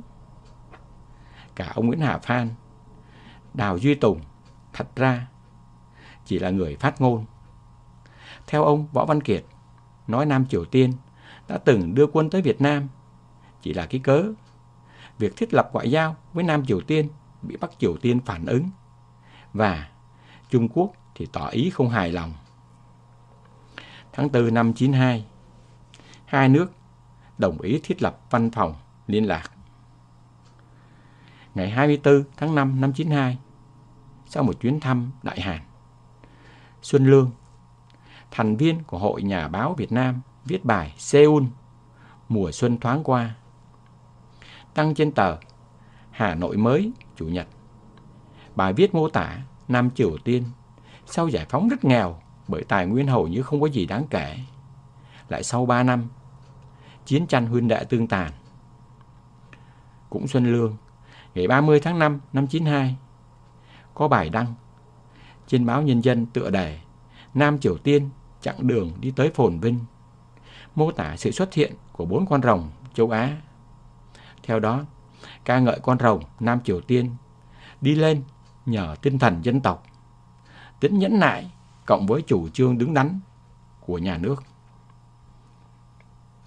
Ngay sau đó, Đại sứ Bắc Triều Tiên tại Hà Nội đã gặp vụ phó vụ báo chí Bộ Ngoại giao Đỗ Công Minh để phản ứng về hai bài báo của Xuân Lương. Ông đại sứ cho rằng cuộc chiến tranh năm 1953 ở bán đảo Triều Tiên là chiến tranh giải phóng. Sở dĩ Nam Triều Tiên phát triển là vì họ sống bám vào viện trợ của Mỹ, Nhật. Ông đại sứ còn đặt vấn đề có thể dẫn tới sự chia tay giữa ngành báo chí hai nước. Từ trước đó, các phản ứng của Bình Nhưỡng đã được đưa ra cân nhắc trong các cuộc họp của Bộ Chính trị. Yếu tố xã hội chủ nghĩa được đặt lên bàn cân. Ông Võ Văn Kiệt phát biểu, Bắc Triều Tiên là xã hội chủ nghĩa. Nhưng khi ta đánh sang Campuchia, họ là nước tiên phong, chống ta nhất chứ không phải là Nam Triều Tiên. Nếu nói về xấu tốt thì chưa chắc ai đã hơn ai. Bộ Chính trị không có lý do để từ chối quan hệ với một nước quan trọng như thế trong khu vực. Ngày 22 tháng 2 năm 92, Bộ trưởng Ngoại giao hai nước đã ký một tuyên bố chung thiết lập ngoại giao ở cấp đại sứ. Tháng 2 năm 93, khi Bộ trưởng Nguyễn Mạnh Cầm đến Seoul, ông được đón tiếp rất trọng thị. Ông Cầm nói, cả Tổng thống đương nhiệm và Tổng thống đắc cử đều bảo tôi. Họ muốn mời Thủ tướng Võ Văn Kiệt sang thăm. Tôi trả lời, tôi nghĩ rằng Thủ tướng sẽ đồng ý.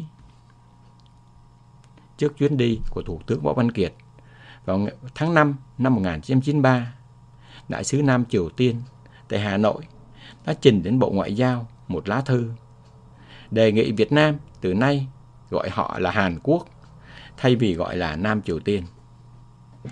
Ông đoàn Mạnh Giao kể. Ông Kiệt tham vấn. Tôi nói, thưa chú, cháu tên là Giao, cháu yêu cầu mọi người gọi cháu đúng tên.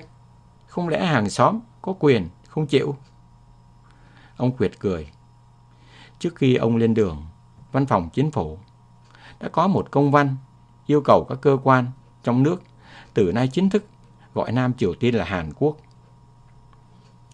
Khi tiếp ông Võ Văn Kiệt, theo Bộ trưởng Nguyễn Mạn Cầm, Tổng thống Kim Jong-sam đã nói, ngày trước Hàn Quốc có một món nợ đối với Việt Nam.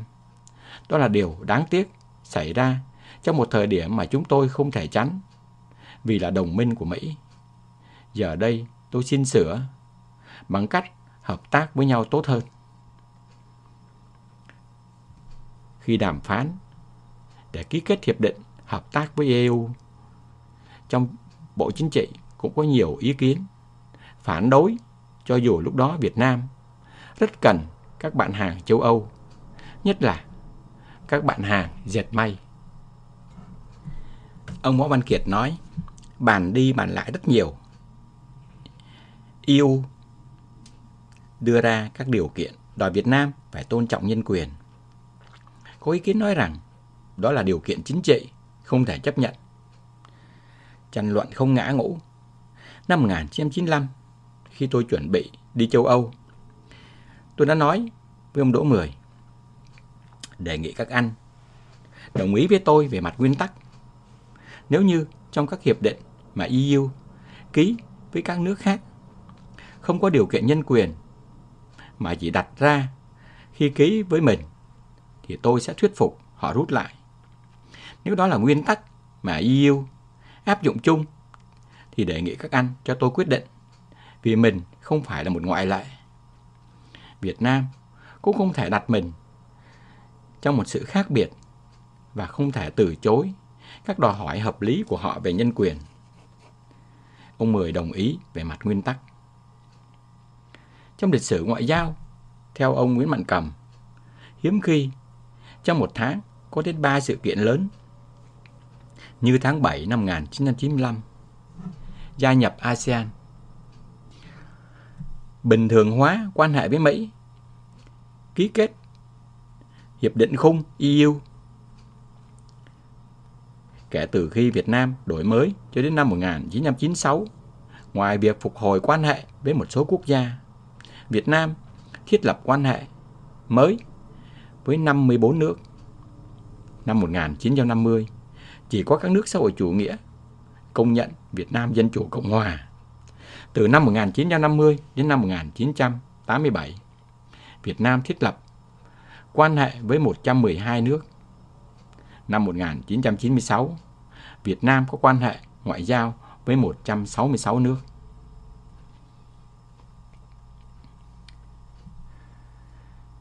Tổng cục 2 Khi nhận chức Bộ trưởng Bộ Quốc phòng, tướng Lê Đức Anh đã chọn người kế vệ cho mình ở Campuchia, đó là tướng Đoàn Khuê, Tổng tham mưu trưởng. Năm 1992, Đoàn Khuê trở thành Bộ trưởng Bộ Quốc phòng. Và năm 1991, một nhân vật khác cũng từng ở quân khu 9 và Bộ Tư lệnh 719 với Lê Đức Anh, tướng Lê Khả Phiêu, được đưa lên làm chủ nhiệm Tổng cục Chính trị. Ngoài những chức năng hiến định, ông Lê Đức Anh còn được Bộ Chính trị phân công phụ trách công tác quốc phòng, an ninh và ngoại giao. Nhưng khi nói đến thực quyền của ông, không thể không nhắc đến lực lượng tình báo quân đội, mà cho dù trong thời bình đã được ông nâng từ cấp cục lên đến tổng cục. Cuối năm 1986, khi tướng Lê Trọng Tấn mất đột ngột, Lê Đức Anh thay vị trí tổng tham mưu trưởng. Chỉ huy tình báo quân đội, tướng Phan Bình được cho về hưu. Trung tướng Phan Bình là người kế nhiệm Đại tá Lê Trọng Nghĩa, làm Cục trưởng Cục 2, kể từ năm 1968, thời kỳ mà tình báo quân đội thực sự phục vụ cho quốc phòng. Sau khi bàn giao, tướng Phan Bình vào Sài Gòn, ông nghỉ tại nhà khách Cục 2, số 30, Lê Quý Đôn. Đêm 13 tháng Chạp, năm Bính Dần, đầu năm 1987, Ông chết ở tư thế ngã sấp trên thềm nhà, chiếc phòng khách. Ở đầu bị bắn toát một lỗ rộng. Những thông tin không chính thức sau đó nói rằng đồng chí Phan Bình bị bệnh tâm thần, tự sát. Tướng Lê Đức Anh đưa Nguyễn Như Văn, vốn là trưởng đoàn 12, cơ quan tình báo quân đội, bên cạnh Bộ Tư lệnh 719 ở Campuchia lên làm cục trưởng cục 2. Đại tá Vũ Chính, người kế vị ông Tư Văn ở đoàn 12, được đưa lên làm cục phó. Năm 1995, cục 2 được nâng cấp thành tổng cục 2. Tướng Vũ Chính thay Nguyễn Như Văn nắm quyền tổng cực cục trưởng. Một triều đại mới của tình báo quân đội bắt đầu. Không dừng lại ở quy mô tổng cục dưới sự chỉ đạo của tướng Lê Đức Anh, Chủ tịch nước, kiêm Phó Bí thư thứ nhất, Đảng ủy quân sự Trung ương, tướng Vũ Chính đã bắt đầu soạn thảo pháp lệnh tình báo. Theo đó thay đổi gần như căn bản chức năng nhiệm vụ của cơ quan tình báo. Pháp lệnh được Ủy ban Thường vụ Quốc hội thông qua và được Chủ tịch Nông Đức Mạnh ký vào ngày 14 tháng 12 năm 1996. Sau khi có pháp lệnh, Tổng cục 2 soạn thảo một nghị định trình lên Thủ tướng Võ Văn Kiệt. Ông Kiệt thừa nhận là khi nhận thấy sự bất ổn của nghị định tình báo, lẽ ra ông phải đủ can đảm để từ chối ký. Mở ngoặc Hiệp định 96 trên CP đóng ngoặc. Nhưng ông Kiệt giải thích phần do ông Lê Đức Anh không ngừng thúc ép, phần do theo nguyên tắc. Ủy ban Thường vụ Quốc hội đã thông qua pháp lệnh thì chính phủ có chức năng phải hướng dẫn thi hành. Nên 9 tháng sau, ngày 11 tháng 9 năm 97, tôi đã phải ký. Ông Phan Văn Khải giải thích thêm, nghị định tình báo mở rộng quá. Ông Kiệt cảm thấy bất ổn, nhưng không vượt qua được.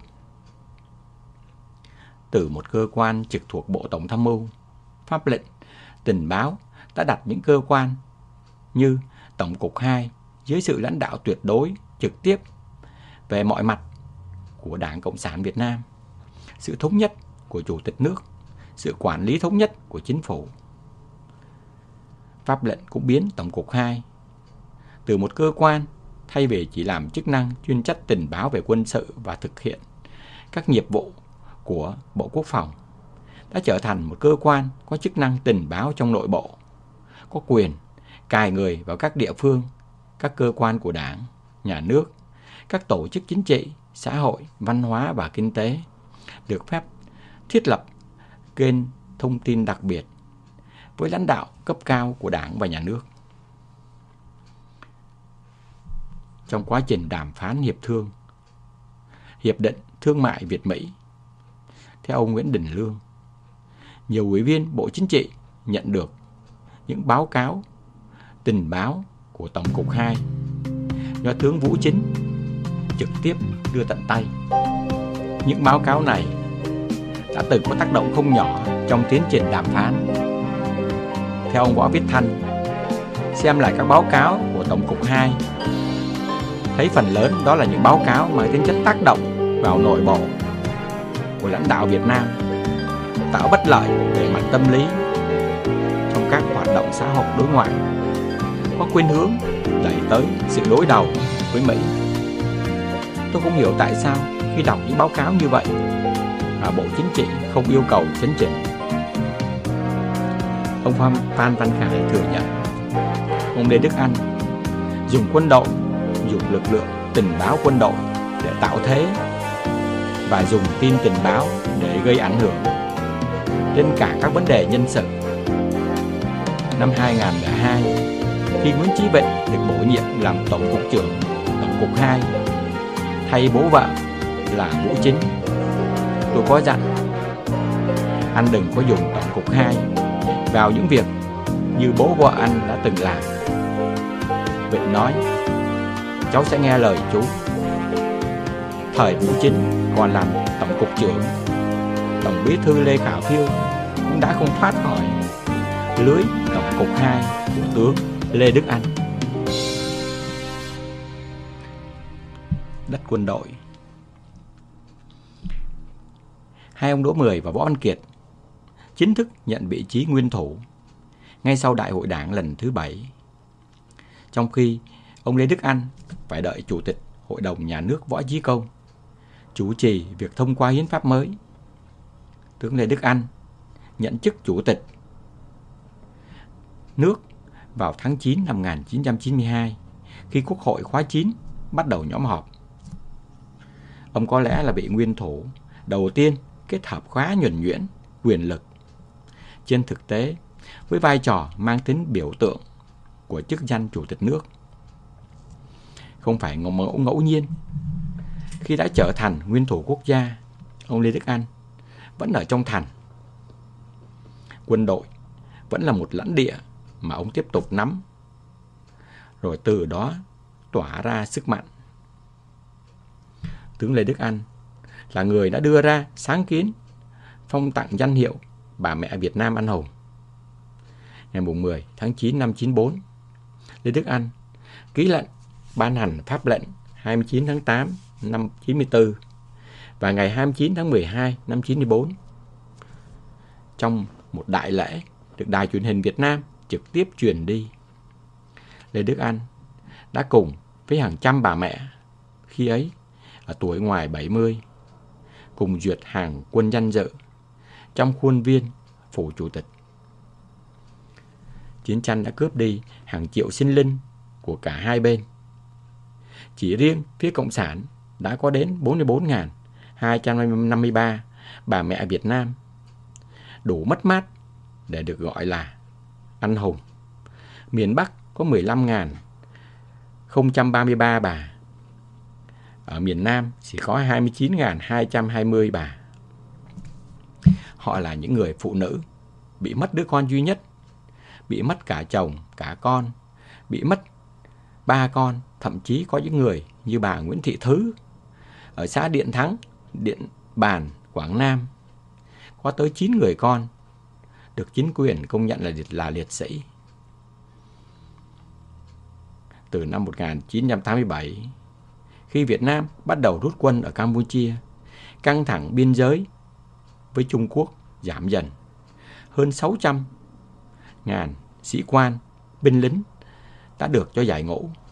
37.338 người đã được Bộ Quốc phòng xuất khẩu lao động sang các nước Đông Âu. Trong đó có 9.333 sĩ quan, 22.454 hạ sĩ quan và quân nhân chuyên nghiệp. 551 người thuộc diện con em cán bộ quân đội. Phần lớn phải tự mình xoay sở. Một số trở lại quê hương Lam Lũ. Một số đưa vợ con vào phía Nam lên Tây Nguyên. Các chàng trai chỉ mong có ngày cởi bỏ những bộ quân phục, chia tay với súng đạn. Ít ai nghĩ đến những ưu đãi mà quân đội sắp dành cho những người ở lại. Đầu thập niên năm 1990, sĩ quan quân đội bắt đầu được hưởng mức lương ưu đãi theo hệ số 1,8. Theo đó, một sĩ quan sẽ nhận được một số tiền lương trên thực tế cao gấp 1,8 lần so với một viên chức dân sự có cùng ngạch bậc. Theo ông Vũ Quốc Tuấn, ông Võ Văn Kiệt không đồng ý. Ông Kiệt cho rằng nếu ăn ở chiến trường hoặc ở biên cương, hải đảo thì mức lương đó tôi tán thành. Nhưng nếu anh ở Hà Nội hay Sài Gòn, hàng ngày về với vợ con mà hưởng lương như thế là vô lý.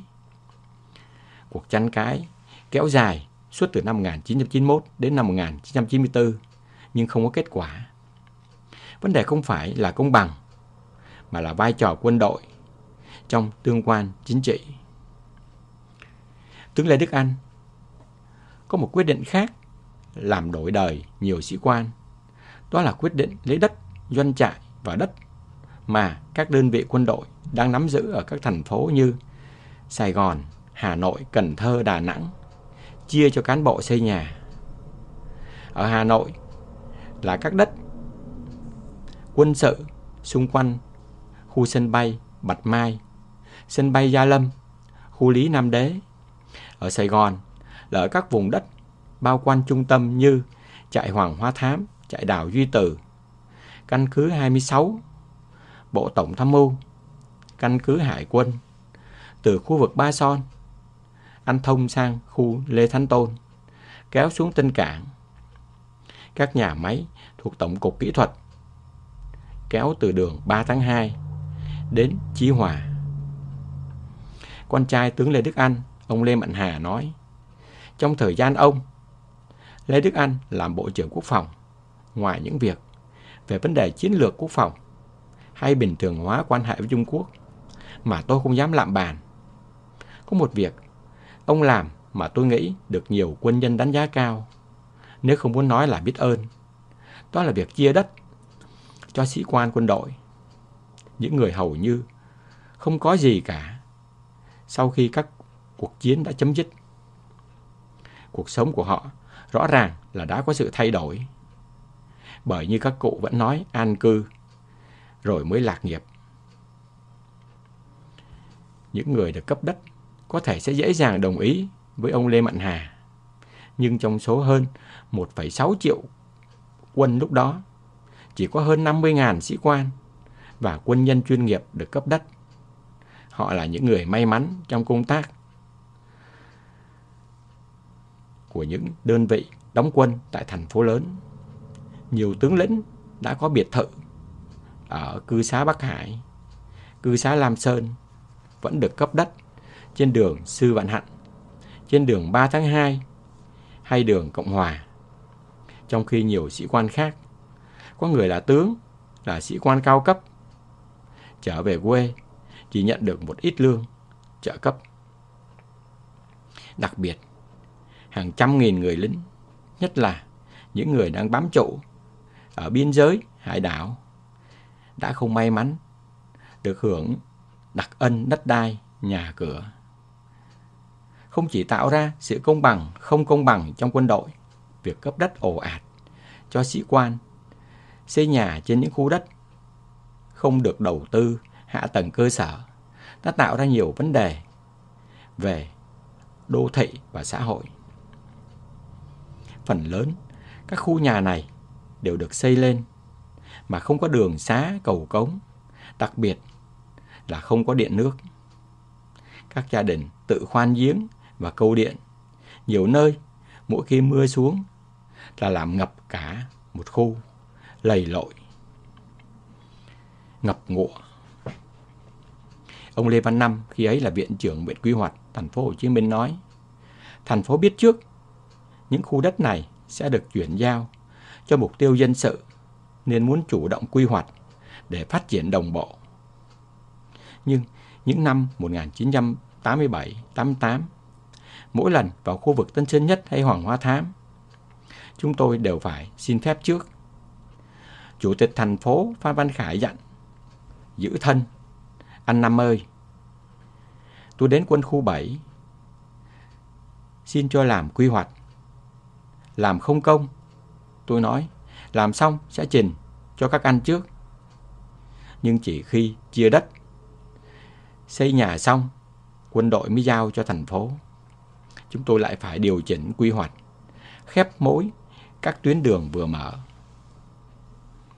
Năm 1989, Chính phủ thành lập đoàn thanh tra 186, mặc dù chỉ ra nhiều điều bất cập về quy hoạch, phát triển và không ít tiêu cực trong quá trình phân phối đất. Đoàn thanh tra chỉ đóng vai trò hợp thức hóa quyền cấp đất cho Bộ Quốc phòng.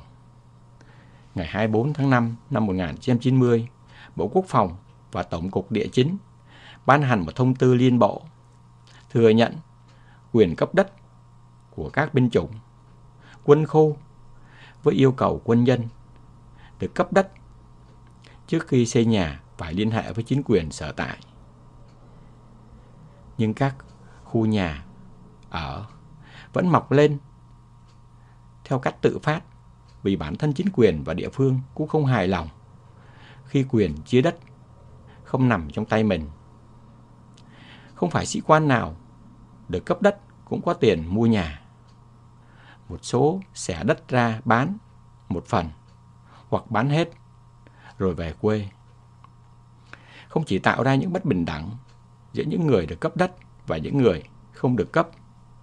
Hệ lụy do sự cắt cứ đất đai của các cơ quan, không chỉ quân đội, khiến cho tài nguyên quốc gia quan trọng này đã không được huy động theo đúng, theo một cách đúng đắn nhất cho quá trình xây dựng đô thị.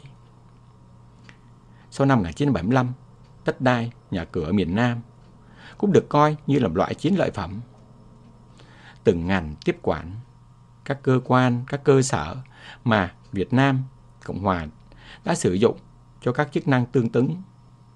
Ví dụ, Bộ Công nghiệp vào tiếp quản các nhà máy, Bộ Giáo dục tiếp quản trường học, Bộ Y tế vào nắm các bệnh viện. Vì Sài Gòn là thủ đô của một bộ máy chiến tranh, Bộ Quốc phòng tiếp quản nhiều đất đai, nhà cửa nhất, với tổng diện tích lên đến 1.600 hecta. Theo đất đai,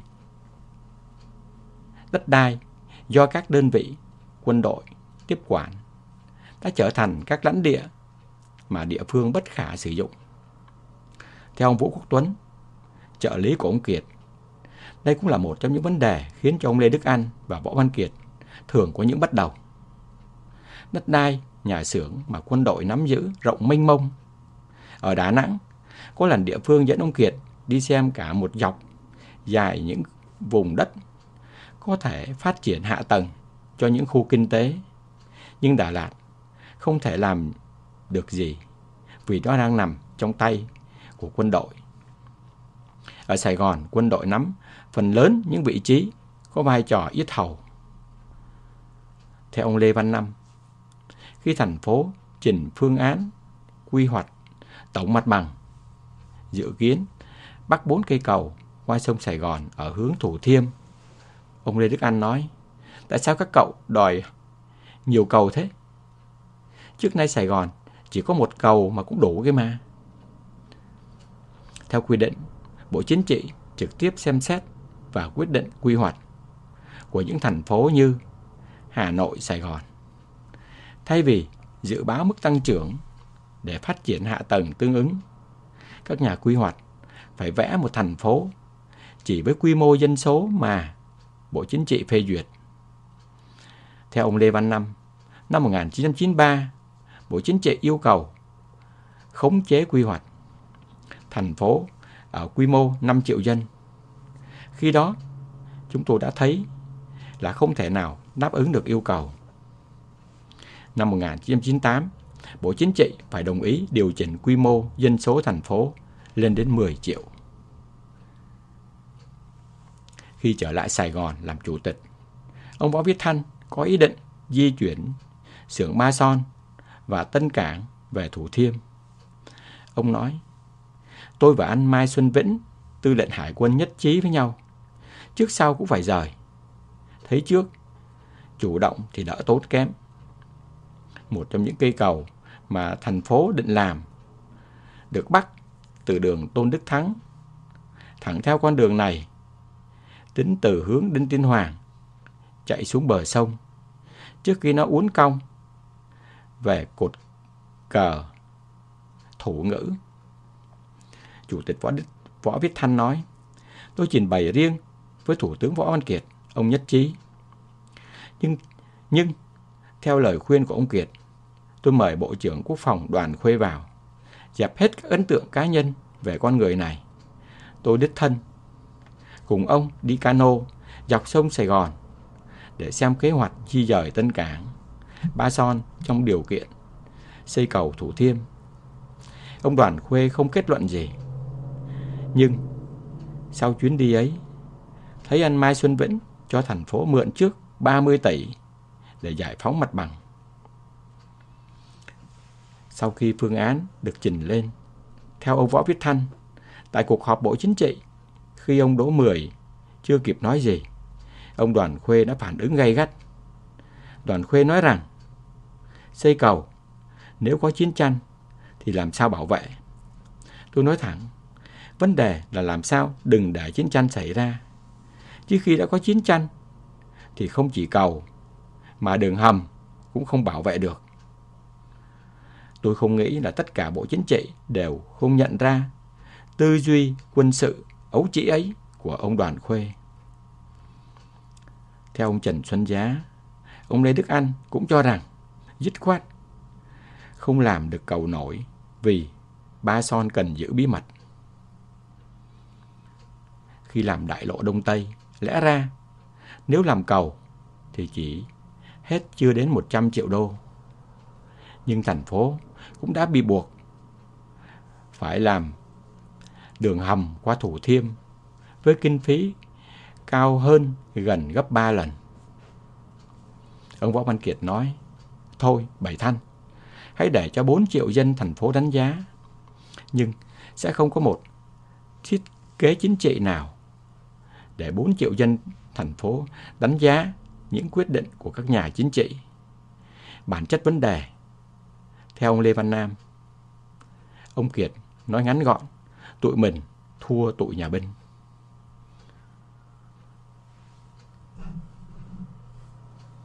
Theo Bộ trưởng Trần Xuân Giá nhiều lần, ông Võ Văn Kiệt tức như bò đá vì có những dự án đầu tư đã xong đâu vào đấy rồi. Nhưng không thể nào thực hiện được vì Bộ Tổng Tham mưu trả lời là không. Theo nguyên tắc, tất cả các dự án đầu tư của nước ngoài đều phải có văn bản hỏi ý kiến Bộ Tổng Tham mưu về vị trí. Bộ Tổng Tham mưu sẽ căn cứ vào bản đồ, bố trí quốc gia để trả lời được hay không, mà không cần giải thích.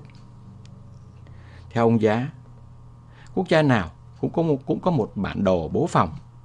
Nhưng vấn đề là những người lãnh đạo Bộ Quốc phòng đã sử dụng tư duy quân sự của thập niên 1960 để điều chỉnh những bước đi của thập niên 90 đến 2000.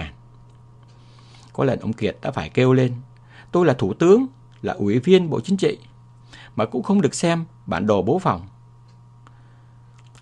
Theo ông Giá, đấu tranh mãi cuối cùng, ông Kiệt mới yêu cầu Bộ Chính trị tổ chức một cuộc họp, đưa bản đồ bố phòng quốc gia ra, thống nhất chỗ nào, dứt khoát, người nước ngoài không được đầu tư, chỗ nào có thể xem xét. Tuy nhiên ông Kiệt cũng không dễ dàng thắng tư duy nhà binh. Theo ông Giá, khi xem xét những vấn đề cụ thể như khu đô thị Noruma, ông Lê Đức Anh cũng phản đối. Lê Đức Anh nói, chúng ta để cho người nước ngoài đứng ở những đầu cầu vững chắc để tấn công Hà Nội. Có lẽ ông ấy nghĩ Noruma được đầu tư bởi người nước ngoài thì cũng có thể thành một căn cứ quân sự của người nước ngoài. Hóa giá nhà Ở Sài Gòn và các tỉnh phía Nam, sau ngày 30 tháng 4 75, chính quyền tiếp quản hàng trăm nghìn căn nhà. Phần từ quỹ nhà công của Việt Nam Cộng Hòa, phần là nhà tư của những người đi di tản trước 1975 hoặc tịch thu của những người ở lại.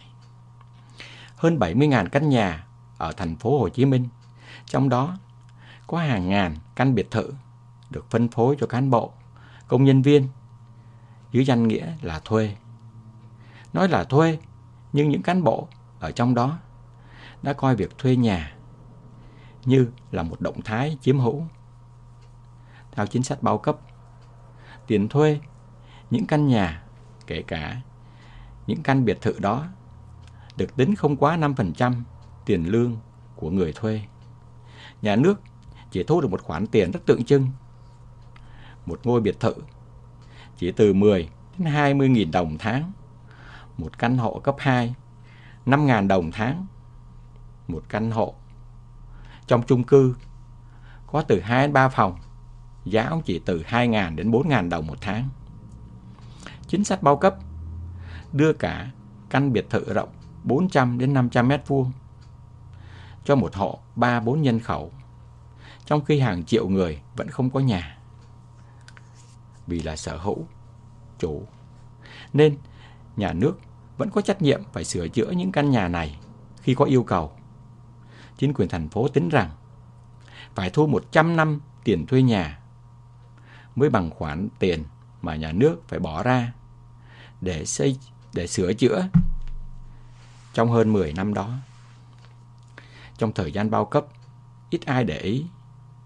Nhưng khi nền kinh tế chuyển dần sang thị trường, các nhà đầu tư nước ngoài bắt đầu vào, nhu cầu thuê nhà xuất hiện, thì sự bất hợp lý này lại càng bộc lộ. Giá biệt thự cho người nước ngoài thuê ở thời điểm đầu thập niên 90 trung bình từ 1.000 đến 3.000 đô một tháng trên căn. Có khi lên đến 6.000 đô. Chủ nhà lại thường được trả trước một năm tiền nhà với một khoản tiền đủ để đi mua một căn nhà mới. Thành phố điều chỉnh bằng quy định điều tiết một phần tiền từ những người này với mức tối đa là 25.000 đồng trên mét vuông. Trong khi họ có thể cho thuê lại với giá 10 đến 15 đô trên một mét vuông. Chính sách bao cấp đã làm cho diện tích quân bình về nhà ở Sài Gòn giảm từ 8 mét vuông trên người xuống năm 1945 còn 5,1 mét vuông trên người vào năm 1989. Với tốc độ tăng dân số bình quân mỗi năm là 100.000 người, để giữ được diện tích tối thiểu của năm 1990, 5 mét vuông người mỗi năm, thành phố phải xây thêm 500.000 mét vuông nhà ở. Trong khi, theo thống kê của Sở Nhà đất, 15 năm sau ngày giải phóng, thành phố chỉ xây được từ 150.000 đến 175.000 mét vuông nhà ở trên năm. Ở thời điểm năm 1990, thành phố có 43.000 căn nhà lụp sụp, rách nát, trong đó có 17.000 căn hộ trên kênh rạch ô nhiễm nặng cần phải cải thiện hoặc giải tỏa. 15 năm sau ngày giải phóng, trong số 185 hộ ở Cầu Ván, một vùng nghèo ở vùng Ben, chỉ có một hộ thay được mái lá bằng mái tôn, loại tôn cũ gỡ lại. Ở phường 12, quận Bình Thạnh, năm 1990, có 1.200 người sống trong 300 căn hộ dựng tạm trên nghĩa địa, không nước, không điện. Toàn thành phố còn hơn 10.000 người sống lang thang dọc theo các vỉa hè hoặc gầm cầu. Từ cuối năm 1989, thành phố chủ trương tìm nguồn vốn bằng cách bán những căn nhà đang cho thuê này cho những người đang thuê những căn nhà đó. Chủ yếu họ là cán bộ, công nhân với giá nhà nước thấp hơn nhiều so với giá thị trường, gọi là nhà hóa giá. Theo ông Nguyễn Vĩnh Nghiệp, khi ấy là chủ tịch thành phố, đoàn của Hội đồng Bộ trưởng đã đồng ý cho phép thành phố làm và khuyến khích khẩn trương làm. Ngày 9 tháng 2 năm 1990, Ủy ban nhân dân thành phố ra thông báo về chỉ đạo này của Hội đồng Bộ trưởng để các nơi tích cực chuẩn bị tổ chức thực hiện. Từ đó cho đến tháng 7 năm 1991, theo báo cáo của Giám đốc Sở Nhà đất, đã có 12.000 đơn xin hóa giá nhà cấp 3, cấp 4. Các ban chỉ đạo hóa giá nhà đã hoàn tất 3.349 hồ sơ. Trong đó đã thu tiền bán nhà 1.761 căn. Trong số này có 87 căn nhà theo diện chính sách được cấp không. Sau đại hội đảng lần thứ bảy tháng 6 năm 1991, ông Đỗ Mười đã trở thành Tổng Bí thư. Ông Võ Văn Kiệt tuy chưa chính thức được Quốc hội bỏ phiếu bầu, nhưng theo sự phân công của đảng, đã trở thành người thay thế ông Đỗ Mười, đứng đầu chính phủ. Theo ông Nguyễn Vĩnh Nghiệp, thành phố cử 3 cán bộ phụ trách lĩnh vực. Ông Nguyễn Văn Huấn, Ủy viên Ban Thường vụ Thành ủy, Phó Chủ tịch Ủy ban, phụ trách nhà đất. Ông Lê Văn Năm, Ủy viên Thường Ủy ban. Ông Lê Thanh Hải, Giám đốc Sở Nhà đất, ra Hà Nội, xin ý kiến Thường vụ Hội đồng Bộ trưởng và xây dựng, cho hóa giá nhà cấp 1, cấp 2 và biệt thự. Đây là những cán bộ đã từng có mối quan hệ gần gũi với ông Võ Văn Kiệt. Và sau khi tiếp xúc cả chính thức và tại nhà riêng, đoàn về báo cáo với thường vụ thành ủy, thường vụ hội đồng bộ trưởng và Bộ Xây dựng đồng ý cho thành phố làm. Sáng ngày 12 tháng 7 năm 91, trong một cuộc họp báo, Chủ tịch Nguyễn Viết Nghiệp chỉ thị phải tăng nhanh tiến độ hóa giá nhà để đến cuối tháng 9 năm 91 phải hóa giá xong nhà cấp 3, cấp 4. Ngày 30 tháng 7 năm 91, thành phố ra quyết định hóa giá nhà cấp 1, 2 và biệt thự. Hàng trăm căn biệt thự đã được bán ra với giá vô cùng rẻ mạt. Thế nhưng, để có tiền mua hóa giá, nhiều người đã phải bán lúa non cho người khác với giá cao hơn hàng chục lần so với giá thực trả cho nhà nước. Thanh tra phát hiện ra 4 trường hợp bán lại. Trong đó có những trường hợp đã kịp bán lại hai lần trong những tuần đầu. Một trong những người bán lại rất sớm. Nhất, nhà hóa giá là đại tá Lê Hãn, con trai trưởng của Tổng Bí thư Lê Duẩn. Khi được điều vào quân khu 7, ông Hãn được cấp một căn biệt thự có khuôn viên rộng trên đường Nguyễn Thông, giữa trung tâm quận 3. Ngay sau khi hóa giá, ông Lê Hãn đã bán lại căn nhà này với khoản chênh lệch giá lên đến 1 tỷ 6. Một khoản tiền khổng lồ lúc đó. Ông Lê Thanh Hải biết nói, tôi biết là đã có chuyện, liền gửi thư cho Lê Hãn nói đừng làm thế. Thế nhưng Lê Hãn không nghe. Khi cho cán bộ công nhân viên thuê nhà, thực chất là nhà nước đã trả lương cho những cán bộ. Công nhân đó một khoản tiền, lương bằng hiện vật. Nhưng có đến 70% cán bộ, công nhân viên và lực lượng vũ trang trên cả nước không được cấp nhà. Nghĩa là không được hưởng phần lương này bằng hiện vật. Trong số 30% được cấp nhà ấy, phần lớn sống tại các thành phố phía Nam, đặc biệt là Sài Gòn. Trừ một số vị công thần của đảng, đa số cán bộ ở Hà Nội đầu thập niên năm 1990 chỉ được sống trong những căn hộ chật hẹp. Hoặc có khi hàng chục hộ chia nhau một căn biệt thự. Bộ trưởng Tư pháp Nguyễn Đình Lộc và Chủ tịch thành phố Hà Nội Hoàng Văn Nghiên khi nhận chức đều đang sống trong những căn hộ chỉ có 24 mét vuông. Trong khi chỉ cần cán bộ cấp sở ở Sài Gòn cũng đã có thể được cấp những căn biệt thự có khuôn viên rộng hàng trăm mét. Con số chênh lệch giá lên đến hàng trăm lượng vàng. Sau khi được hóa giá, nhà đã trở thành những thông tin làm rúng động cả nước. Ông Nguyễn Văn Huấn nói, bà Ngô Bá Thành thì cho rằng thành phố tham nhũng tập thể. Nhiều ý kiến nói thành phố chia chiến lợi phẩm, cướp công trạng của dân tộc, chia chác xương máu của cả nước. Ngày 13 tháng 9 năm 91, Hội đồng Bộ trưởng có công điện yêu cầu thành phố đình hoãn lại việc hóa giá nhà. Nhưng, như đã đâm lao, thành phố không thể dừng lại ngay vì sức ép chính là của các cán bộ đang ở trong những căn nhà.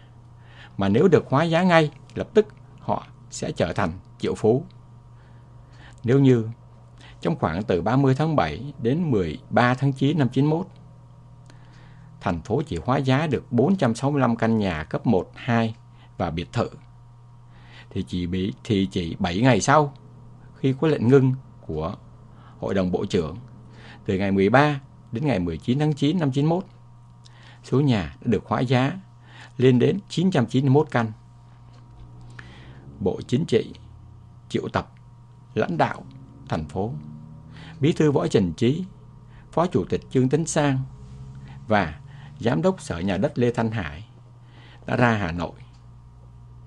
Những người ở hậu trường biết rõ mũi tên hóa giá nhà chủ yếu nhắm thẳng vào ông Kiệt.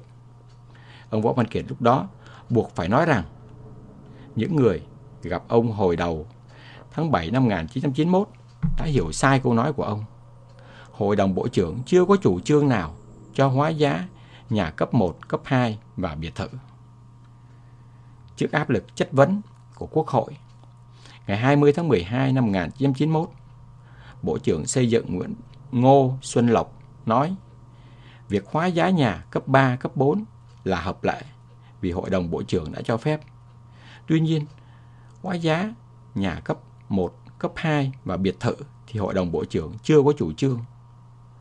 Việc Ủy ban Nhân dân thành phố Hồ Chí Minh ký quyết định cho hóa giá là vượt thẩm quyền.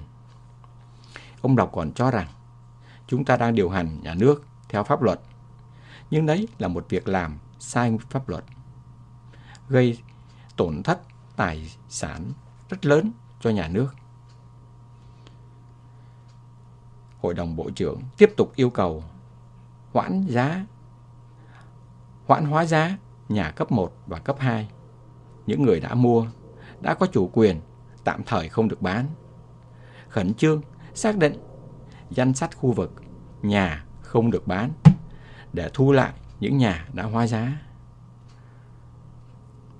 Ông Ngô Xuân Lộc vừa trả lời xong thì đại biểu Dương Xuân An công bố trước Quốc hội văn bản số 96 ký ngày 2 tháng 12 năm 91 của thành phố nói rằng việc hóa giá nhà thành phố chỉ làm sau khi có thỉnh thị ý kiến của Hội đồng Bộ trưởng và Bộ trưởng Bộ Xây dựng.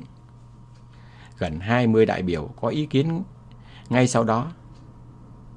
Nhiều người đòi đặt vấn đề hóa giá nhà cho thành phố trong bối cảnh chống tham nhũng để xử lý nhất là với những cán bộ đương chức được hóa giá nhà với giá rẻ mạt có thể bán lại thu lợi hàng trăm lượng vàng. Chánh án Phạm Hưng, Phó chủ nhiệm Ủy ban Pháp luật Nguyễn Tài, chủ nhiệm Ủy ban Pháp luật Ngô Bá Thành đòi vụ việc phải được xử lý trước pháp luật. Chủ tịch Hội đồng Bộ trưởng Võ Văn Kiệt phải xuất hiện. Ông nói tôi tán thành với ý kiến của các đại biểu và đề nghị Quốc hội lập một đoàn thanh tra. Nếu phát hiện sai phạm pháp luật thì xử lý theo pháp luật. Các đại biểu Quốc hội cho rằng lập đoàn thanh tra là cần thiết để xử lý các sai phạm, để thu hồi tài sản thất thoát và đòi Quốc hội phải ra một nghị quyết bày tỏ thái độ. Lúc ấy, nhiệm kỳ của Tam Nhân chỉ mới bắt đầu. Sức ép đã đủ để ông Võ Văn Kiệt có những bước lùi. Về mặt công khai, Chủ tịch Quốc hội Lê Quang Đạo cho chỉ hoãn việc Quốc hội ra nghị quyết bằng cách hứa là Hội đồng nhà nước sẽ ra quyết định. Ông Võ Văn Kiệt vượt qua được sóng gió, nhưng đã phải chịu những tổn thất lớn trong tình cảm với những người bạn ở Sài Gòn. Đường dây 500 Không còn như thời kỳ nhà nước đảng. Bắt đầu từ thập niên 90, chính phủ trực tiếp ban hành và trở thành một trung tâm điều hành các chủ trương chính sách lớn. Một trong những chủ trương lớn của thời kỳ đó là cho xây dựng đường dây tải điện siêu cao áp từ nhà máy thủy điện Hòa Bình vào Nam. Về sau được gọi là đường dây 500 kV. Cuối năm 91, miền Nam thiếu điện nghiêm trọng. Trong khi nhà máy thủy điện Hòa Bình dự kiến vào năm 95 sẽ sản xuất ra một lượng điện mà miền Bắc không có khả năng khai thác hết. Bộ Năng lượng tuy ra, tuy đưa ra hai phương án bán sang Trung Quốc hoặc làm đường dây siêu cao áp để tải vào Nam. Nhưng Bộ trưởng Vũ Ngọc Hải vẫn nói trong thường vụ Hội đồng Bộ trưởng, chúng tôi khảo sát nếu bán sang Trung Quốc, thì giá không đến nỗi nào. Nhưng do phải vận, phải xây dựng một đường dây 220 kV để tải điện sang, nên tính ra cũng không còn dư là bao nhiêu. Nếu chuyển điện vào miền Nam thì phải xây dựng một đường dây siêu cao áp. Việt Nam khi ấy vừa bình thường hóa quan hệ với Trung Quốc. Phương án bán điện cho họ cũng được một số người tán thành. Thế nhưng theo ông Kiệt, Nam Bộ đang thiếu điện trầm trọng. Các nhà đầu tư vào. Câu đầu tiên hỏi tôi là về điện. Vấn đề không chỉ là Trung Quốc. Trong đầu tôi không có chuyện bán điện. Cũng may là khi bàn chuyện bán điện, có người phản ứng. Miền Bắc thiếu gạo thì miền Nam đưa vào. Bây giờ miền Nam thiếu điện, không lẽ miền Bắc bán sang Trung Quốc? Theo ông Vũ Ngọc Hải, ông Kiệt nói, tôi còn làm thủ tướng thì không bán điện đi đâu cả. Ông Kiệt quyết định sớm làm đường dây siêu cao áp để đưa điện vào Nam. Chủ trương này được Tổng Bí thư Đỗ Mười đồng tình. Về mặt thủ tục, ông Võ Văn Kiệt thừa nhận quá trình hình thành chủ trương xây dựng đường dây 500 kV cũng có nhiều thiếu sót. Ông Kiệt nói, tôi và ông Đỗ Mười đã trao đổi với nhau. Hai bên thống nhất. Hai ba lần họp Bộ Chính trị. Ông Mười có nhắc anh Kiệt nên làm gấp đường dây 500. Nhưng ông Mười không bao giờ cho bàn chính thức đã đi đến một nghị quyết của Bộ Chính trị. Thế rồi, khi anh Nguyễn Văn Linh hỏi anh Đỗ Mười chủ trương đâu, thì té ra trong Bộ Chính trị cũng có nhiều người không đồng tình. Họ tỏ ra bực bội, nói ông Kiệt tự ý làm. Anh Mười thì im lặng. Ông Linh thì dựa vào đó mà nạt mình. Trước Tết năm 1992, nghĩa là ở thời điểm mà chủ trương đã hình thành, giáo sư Nguyễn Khắc Nhẫn, một Việt Kiều ở Pháp, nêu ra ba nghi vấn về đường dây 500 kg.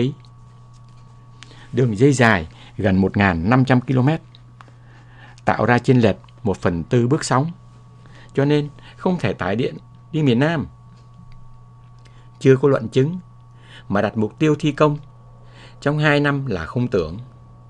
Giá thành sẽ rất cao, về mặt hiệu quả kinh tế là không có. Nhà báo Minh Thu kể, tôi đến gặp ông không lâu sau khi có thư của ông Nhẫn.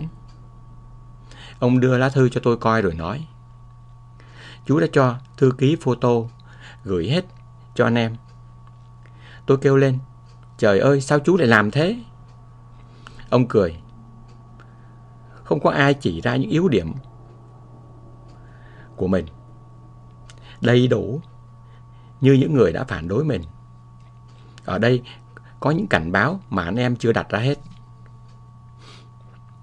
Ông Vũ Ngọc Hải thừa nhận Dù tin anh em Ông Kiệt vẫn bị ám ảnh Bởi ý kiến của giáo sư Nhẫn Ông Kiệt triệu tập khẩn cấp ông Vũ Ngọc Hải.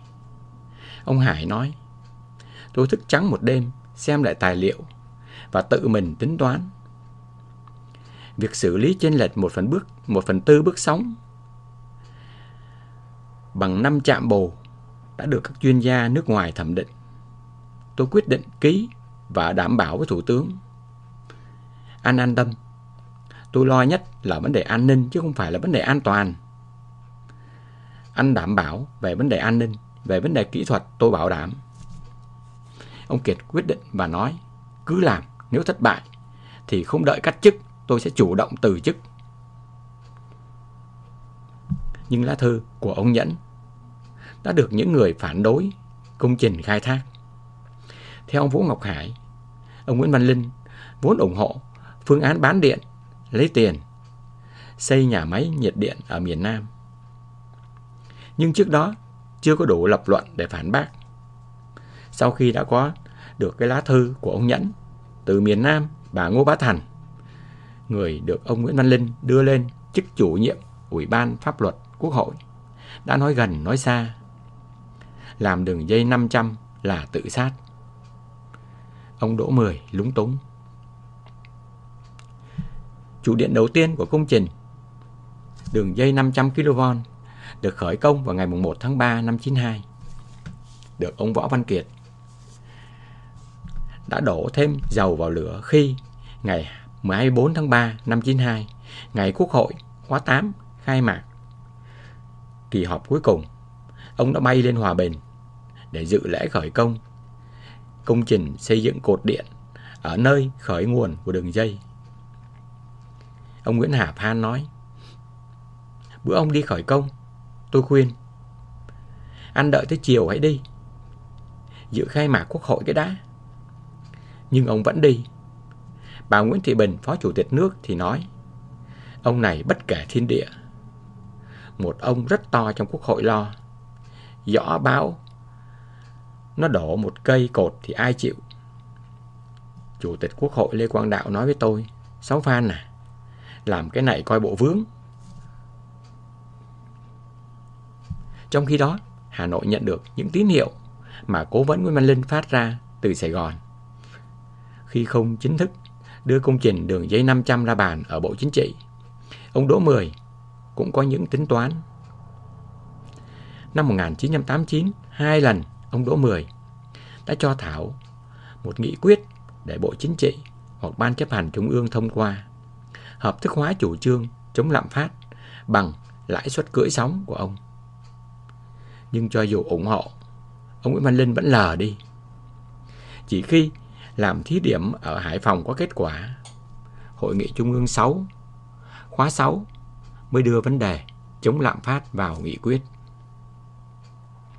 Không phải ông Đỗ Mười không biết tình huống chính trị này. Nhưng khi không hối thúc ông Đỗ Mười chính thức có chủ trương, ông Kiệt cũng đã có những cân nhắc.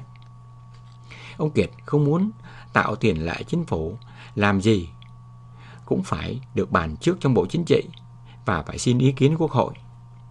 Việc ông Kiệt phát lệnh khởi công một công trình lớn 3 tuần trước khi Quốc hội khóa 8 họp kỳ cuối cùng đã làm mất lòng rất nhiều đại biểu. Ngày 13 tháng 4 năm 92, trong phiên họp toàn thể của Quốc hội, Phó chủ nhiệm Ủy ban Khoa học, Công nghệ và Môi trường, giáo sư Vũ Đình Cự nói, Ủy ban chúng tôi đã phải làm một việc rất khó khăn vì phải phát biểu ý kiến về một công trình quan trọng.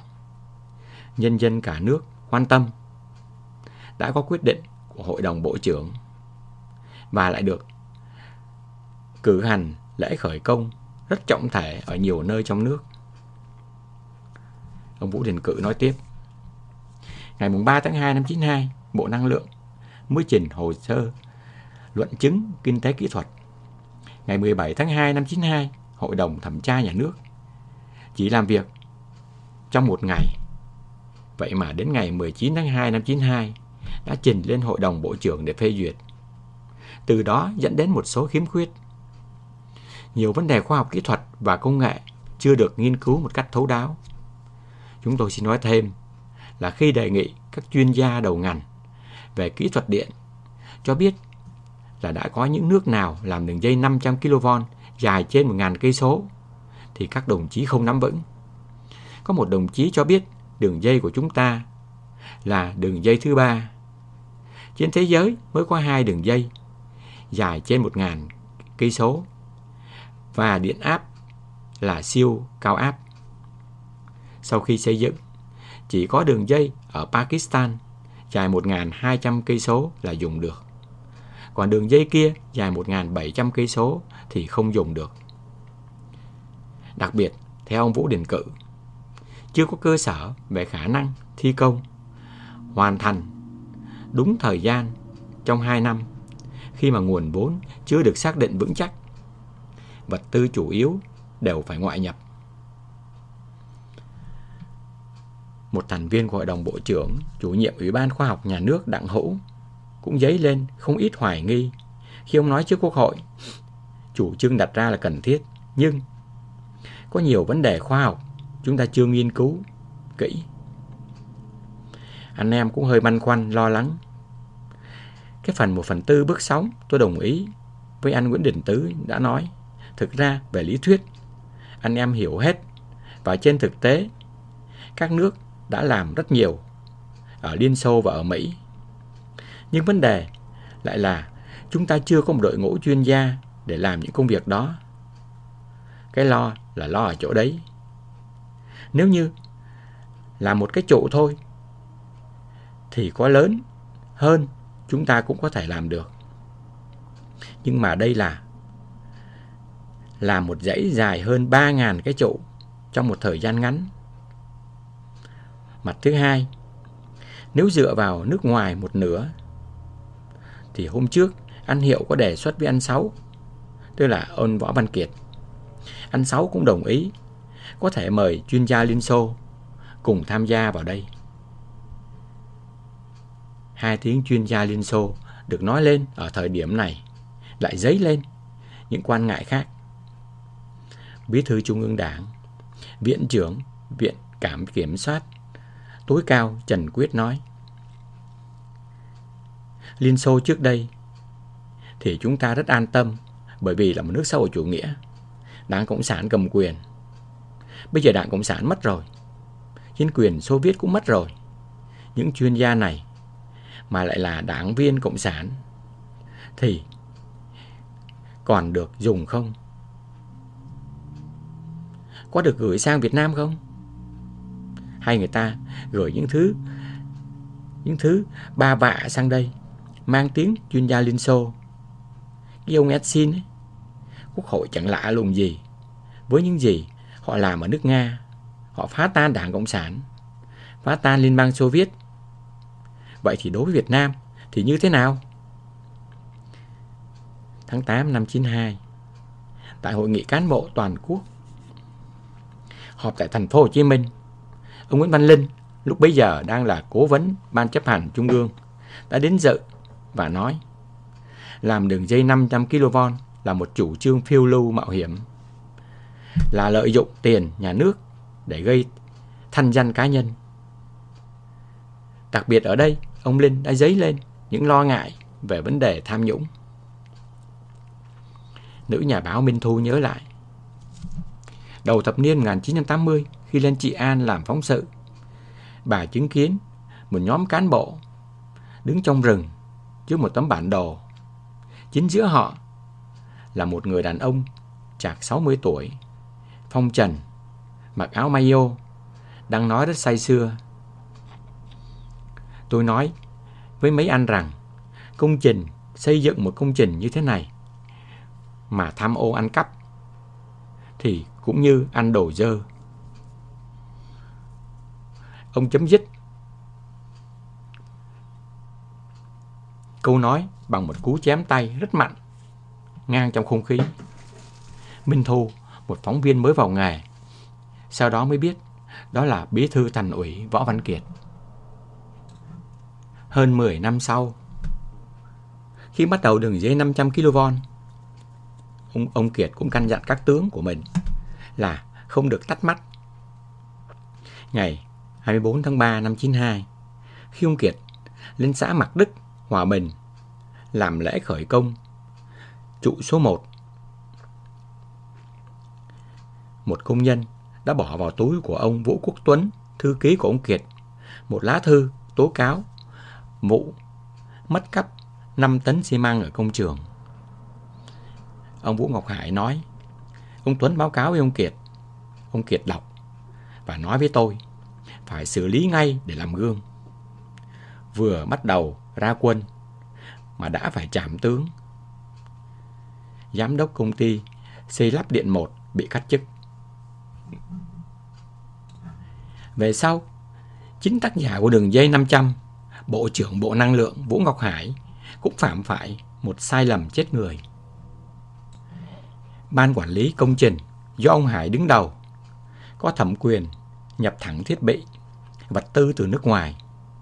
Nhưng ông Hải đã đồng ý cho một công ty đời sống của Hội hữu nghị Việt Nam Ba Lan mà ông làm chủ tịch.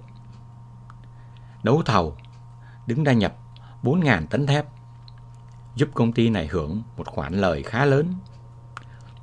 Công trình đường dây 500 lúc ấy có hàng chục nghìn công nhân, nhưng đồng thời cũng có hàng triệu con mắt để ý.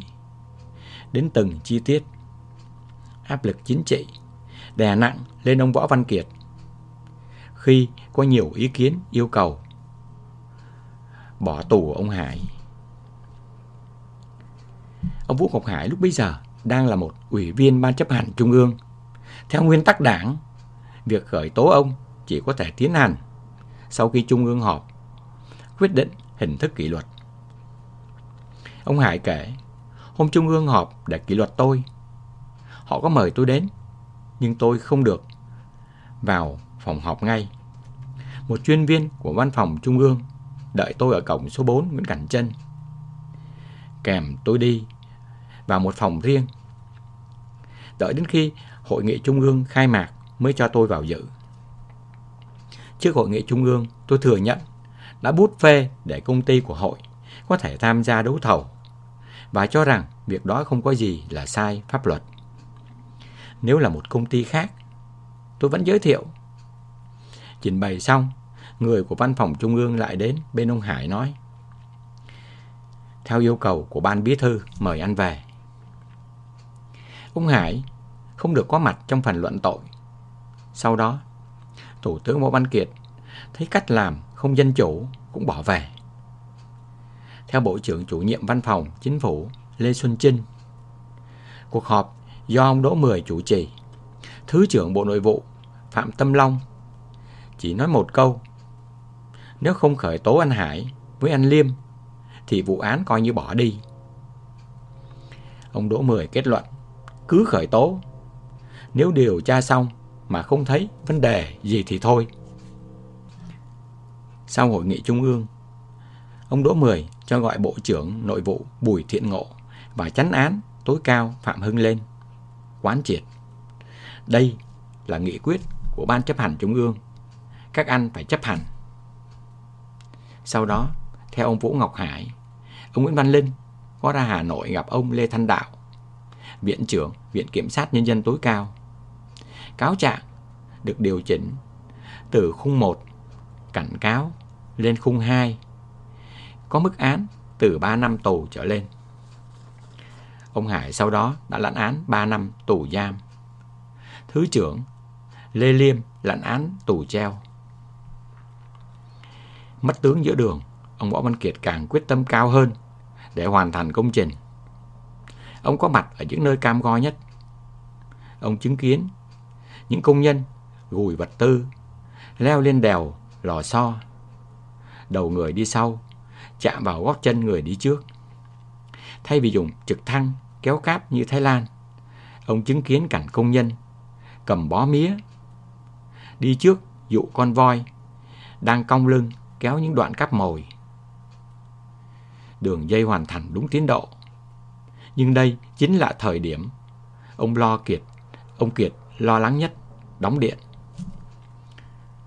Chiều ngày 27 tháng 5 năm 94, báo chí túc trực trước cổng Tổng Công ty Điện lực Việt Nam. Ông Kiệt đến từ cổng sau. Gần 6 giờ mà báo chí vẫn chưa được vào. Nhà báo Minh Thu kể, tôi viết vào một mảnh giấy nhỏ. Xin chú cho quay làm tư liệu thôi.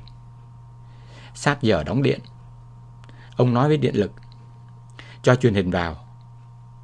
Tôi là người duy nhất có mặt. Khi ấy, ông vẫn rất căng thẳng. Môi khô không khóc, miệng há hốc. Ngước nhìn lên bảng điện. 19 giờ 07. Đèn bật sáng. Báo. Phú Lâm đã nhận được dòng điện đúng như tính toán. Ông thở phào, bước lên phòng tiếp tân. Người đầu tiên mà ông đi tới ôm lấy đó là Thứ trưởng Lê Liêm, người đang thụ án treo. Ông Liêm khi ấy đang ngoài 60 tuổi, mếu máu trong vòng tay thủ trưởng, thủ tướng. Sáng hôm sau, vào lúc 5 giờ sáng, ở trại giam Thanh Xuân, phạm nhân Vũ Ngọc Hải đang tập thể dục ở sân, thì một trại phó chạy vào báo. Anh Hải, về mặc quần áo nhanh lên, thủ tướng vào thăm đấy. Ông Hải nhớ lại. Tôi thay đồ, lên phòng khách. Thủ tướng đã ngồi ở đó. Ông mang theo hai chai champagne. ba chiếc ly vì sợ trong tù không có ly. Ông đứng dậy, nắm chặt tay tôi, hỏi tôi có khỏe không, sinh hoạt ra sao. Chậm ngâm một lúc, ông hỏi, có biết vì sao mình vào không? Tôi bảo, tôi biết hôm nay là ngày đóng điện. Chỉ không biết đóng vào giờ nào thôi. Nhưng tôi tin là đóng điện sẽ thành công. Ông bảo, mấy hôm nay mình cũng mất ngủ vì quá lo. Tôi hỏi, thế còn tối hôm qua anh có ngủ được không? Ông nói, cũng mất ngủ vì vui sướng quá. Rồi ông gắn huy hiệu đường dây 500 kV cho tôi. Ông bảo, anh là người đầu tiên được gắn huy hiệu này đấy. Ông tự tay rót ra ba cốc Sampa, một cốc đưa cho tôi, một cốc đưa cho giám thị trại giam. Chúng tôi cùng chạm cốc. Còn một chai nữa ông đưa cho tôi. Hải cầm lấy. Phạm nhân được giữ lại trong trại cho đến khi thủ tướng ra về. Khi vừa ra khỏi phòng, họ giơ tay chào ông Hải. Có người hỏi, Bộ trưởng vừa mới tiếp thủ thủ tướng à? Ông Hải, Bộ trưởng ấy khóc khô. Nhưng rõ ràng là ông Hải đã ở tù như bộ trưởng. Ông Hải kể, khi tôi nhập trại, ông Lê Minh Hương, khi đó là Thứ trưởng Bộ Nội vụ, vào kiểm tra trại giam và cho giải phóng một cái trạm xá cũ để tôi vừa ở vừa tiếp khách. Cái trạm xá này, một nửa nằm trong trại, một nửa nằm nhô ra khu tập thể của cán bộ trại. Hàng ngày, khách đến thăm tôi nhiều, nên anh em bố trí một phòng gần phòng làm việc của cán bộ trại giam. Đồng thời, bố trí một phạm nhân phục vụ. Cứ có, có khách đến, đăng ký, thì họ cho gọi tôi lên phòng đó tiếp khách. Tiếp, không có công an ngồi kèm đâu. Trong thời gian tôi bị tù, ngoài thủ tướng, phó thủ tướng, có 28 bộ trưởng, thứ trưởng và hai phu nhân bộ trưởng cũng vào thăm. Sau Tết năm 1995, Phó Thủ tướng Phan Văn Khải vào thăm. Ông Hải kể, anh Khải đem hai chai rượu nói, đây là cơ quan tặng cậu. Rồi anh lấy ra một chiếc áo rét. Cái này thì của là của tớ. Rồi rút ra một bao lì xì đỏ. Còn đây là của vợ tớ lì xì cậu. Anh Khải bảo, đường dây 500 kV đóng điện thành công. Thế mà vẫn có vị phản đối đấy. Tôi nói, cái này thì tôi biết. Khi mới bị khởi tố, tôi vào thành phố Hồ Chí Minh đến chơi nhà vợ chồng. Ông 12, một người cũng vừa bị khởi tố trong một vụ án khác. Ông 12 nói, vị ấy đã đồng ý sẽ tha tớ nhưng cậu sẽ chết. Sau khi vào trại gắn huy hiệu cho ông Hải, ông Kiệt tác động để ông được tha. Ông Nguyễn Văn Linh nghe tin, điện cho ông Đỗ Mười ngăn chặn. Ông Mười nói với ông Kiệt, tình hình chưa thể để cho anh Hải ra trước Tết được. Ông Kiệt nói, ta có bản lĩnh của ta, vì sao lại cứ lại phải sợ? Ông Mười, thôi cứ để sau Tết đã. Sau Tết, ông Hải được đặc xá cùng với hàng ngàn phạm nhân khác. Lần đầu tiên lệnh đặc xá được Hà Nội áp dụng. Ở Sài Gòn, ông Nguyễn Văn Linh nói đây là con bài để tha thằng Hải. Đường dây 500 kV thành công. Nhưng ban bí thư không đồng ý cho làm lễ khánh thành. Một người thư ký cũ của ông Kiệt lúc bấy giờ là phó chủ tịch thường trực Ủy ban nhân dân thành phố Hồ Chí Minh, ông Nguyễn Văn Huấn nói: "Chẳng lẽ không làm gì?" Tôi nói với anh Sáu Dân, "Để tôi làm cho." Anh Sáu dặn, không được lấy một cắt từ ngân sách. Tôi huy động hàng không, Sài Gòn Tourist tài trợ, tổ chức một bữa tiệc, mời 600 quan khách. Trước dinh độc lập, treo băng drone. Thành phố Hồ Chí Minh mừng dòng điện 500 kV Nhà báo Minh Thu kể, Tôi vào dinh. Không có một quan chức nào Của ban bí thư hay bộ chính trị vào dự.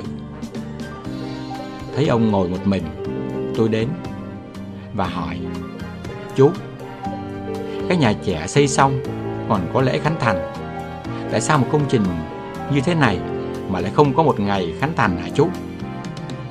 Ông kéo tôi ngồi xuống. Thôi, Đóng điện an toàn Là tao mãn nguyện lắm rồi. Suốt buổi lễ, Ông Kiệt im lặng.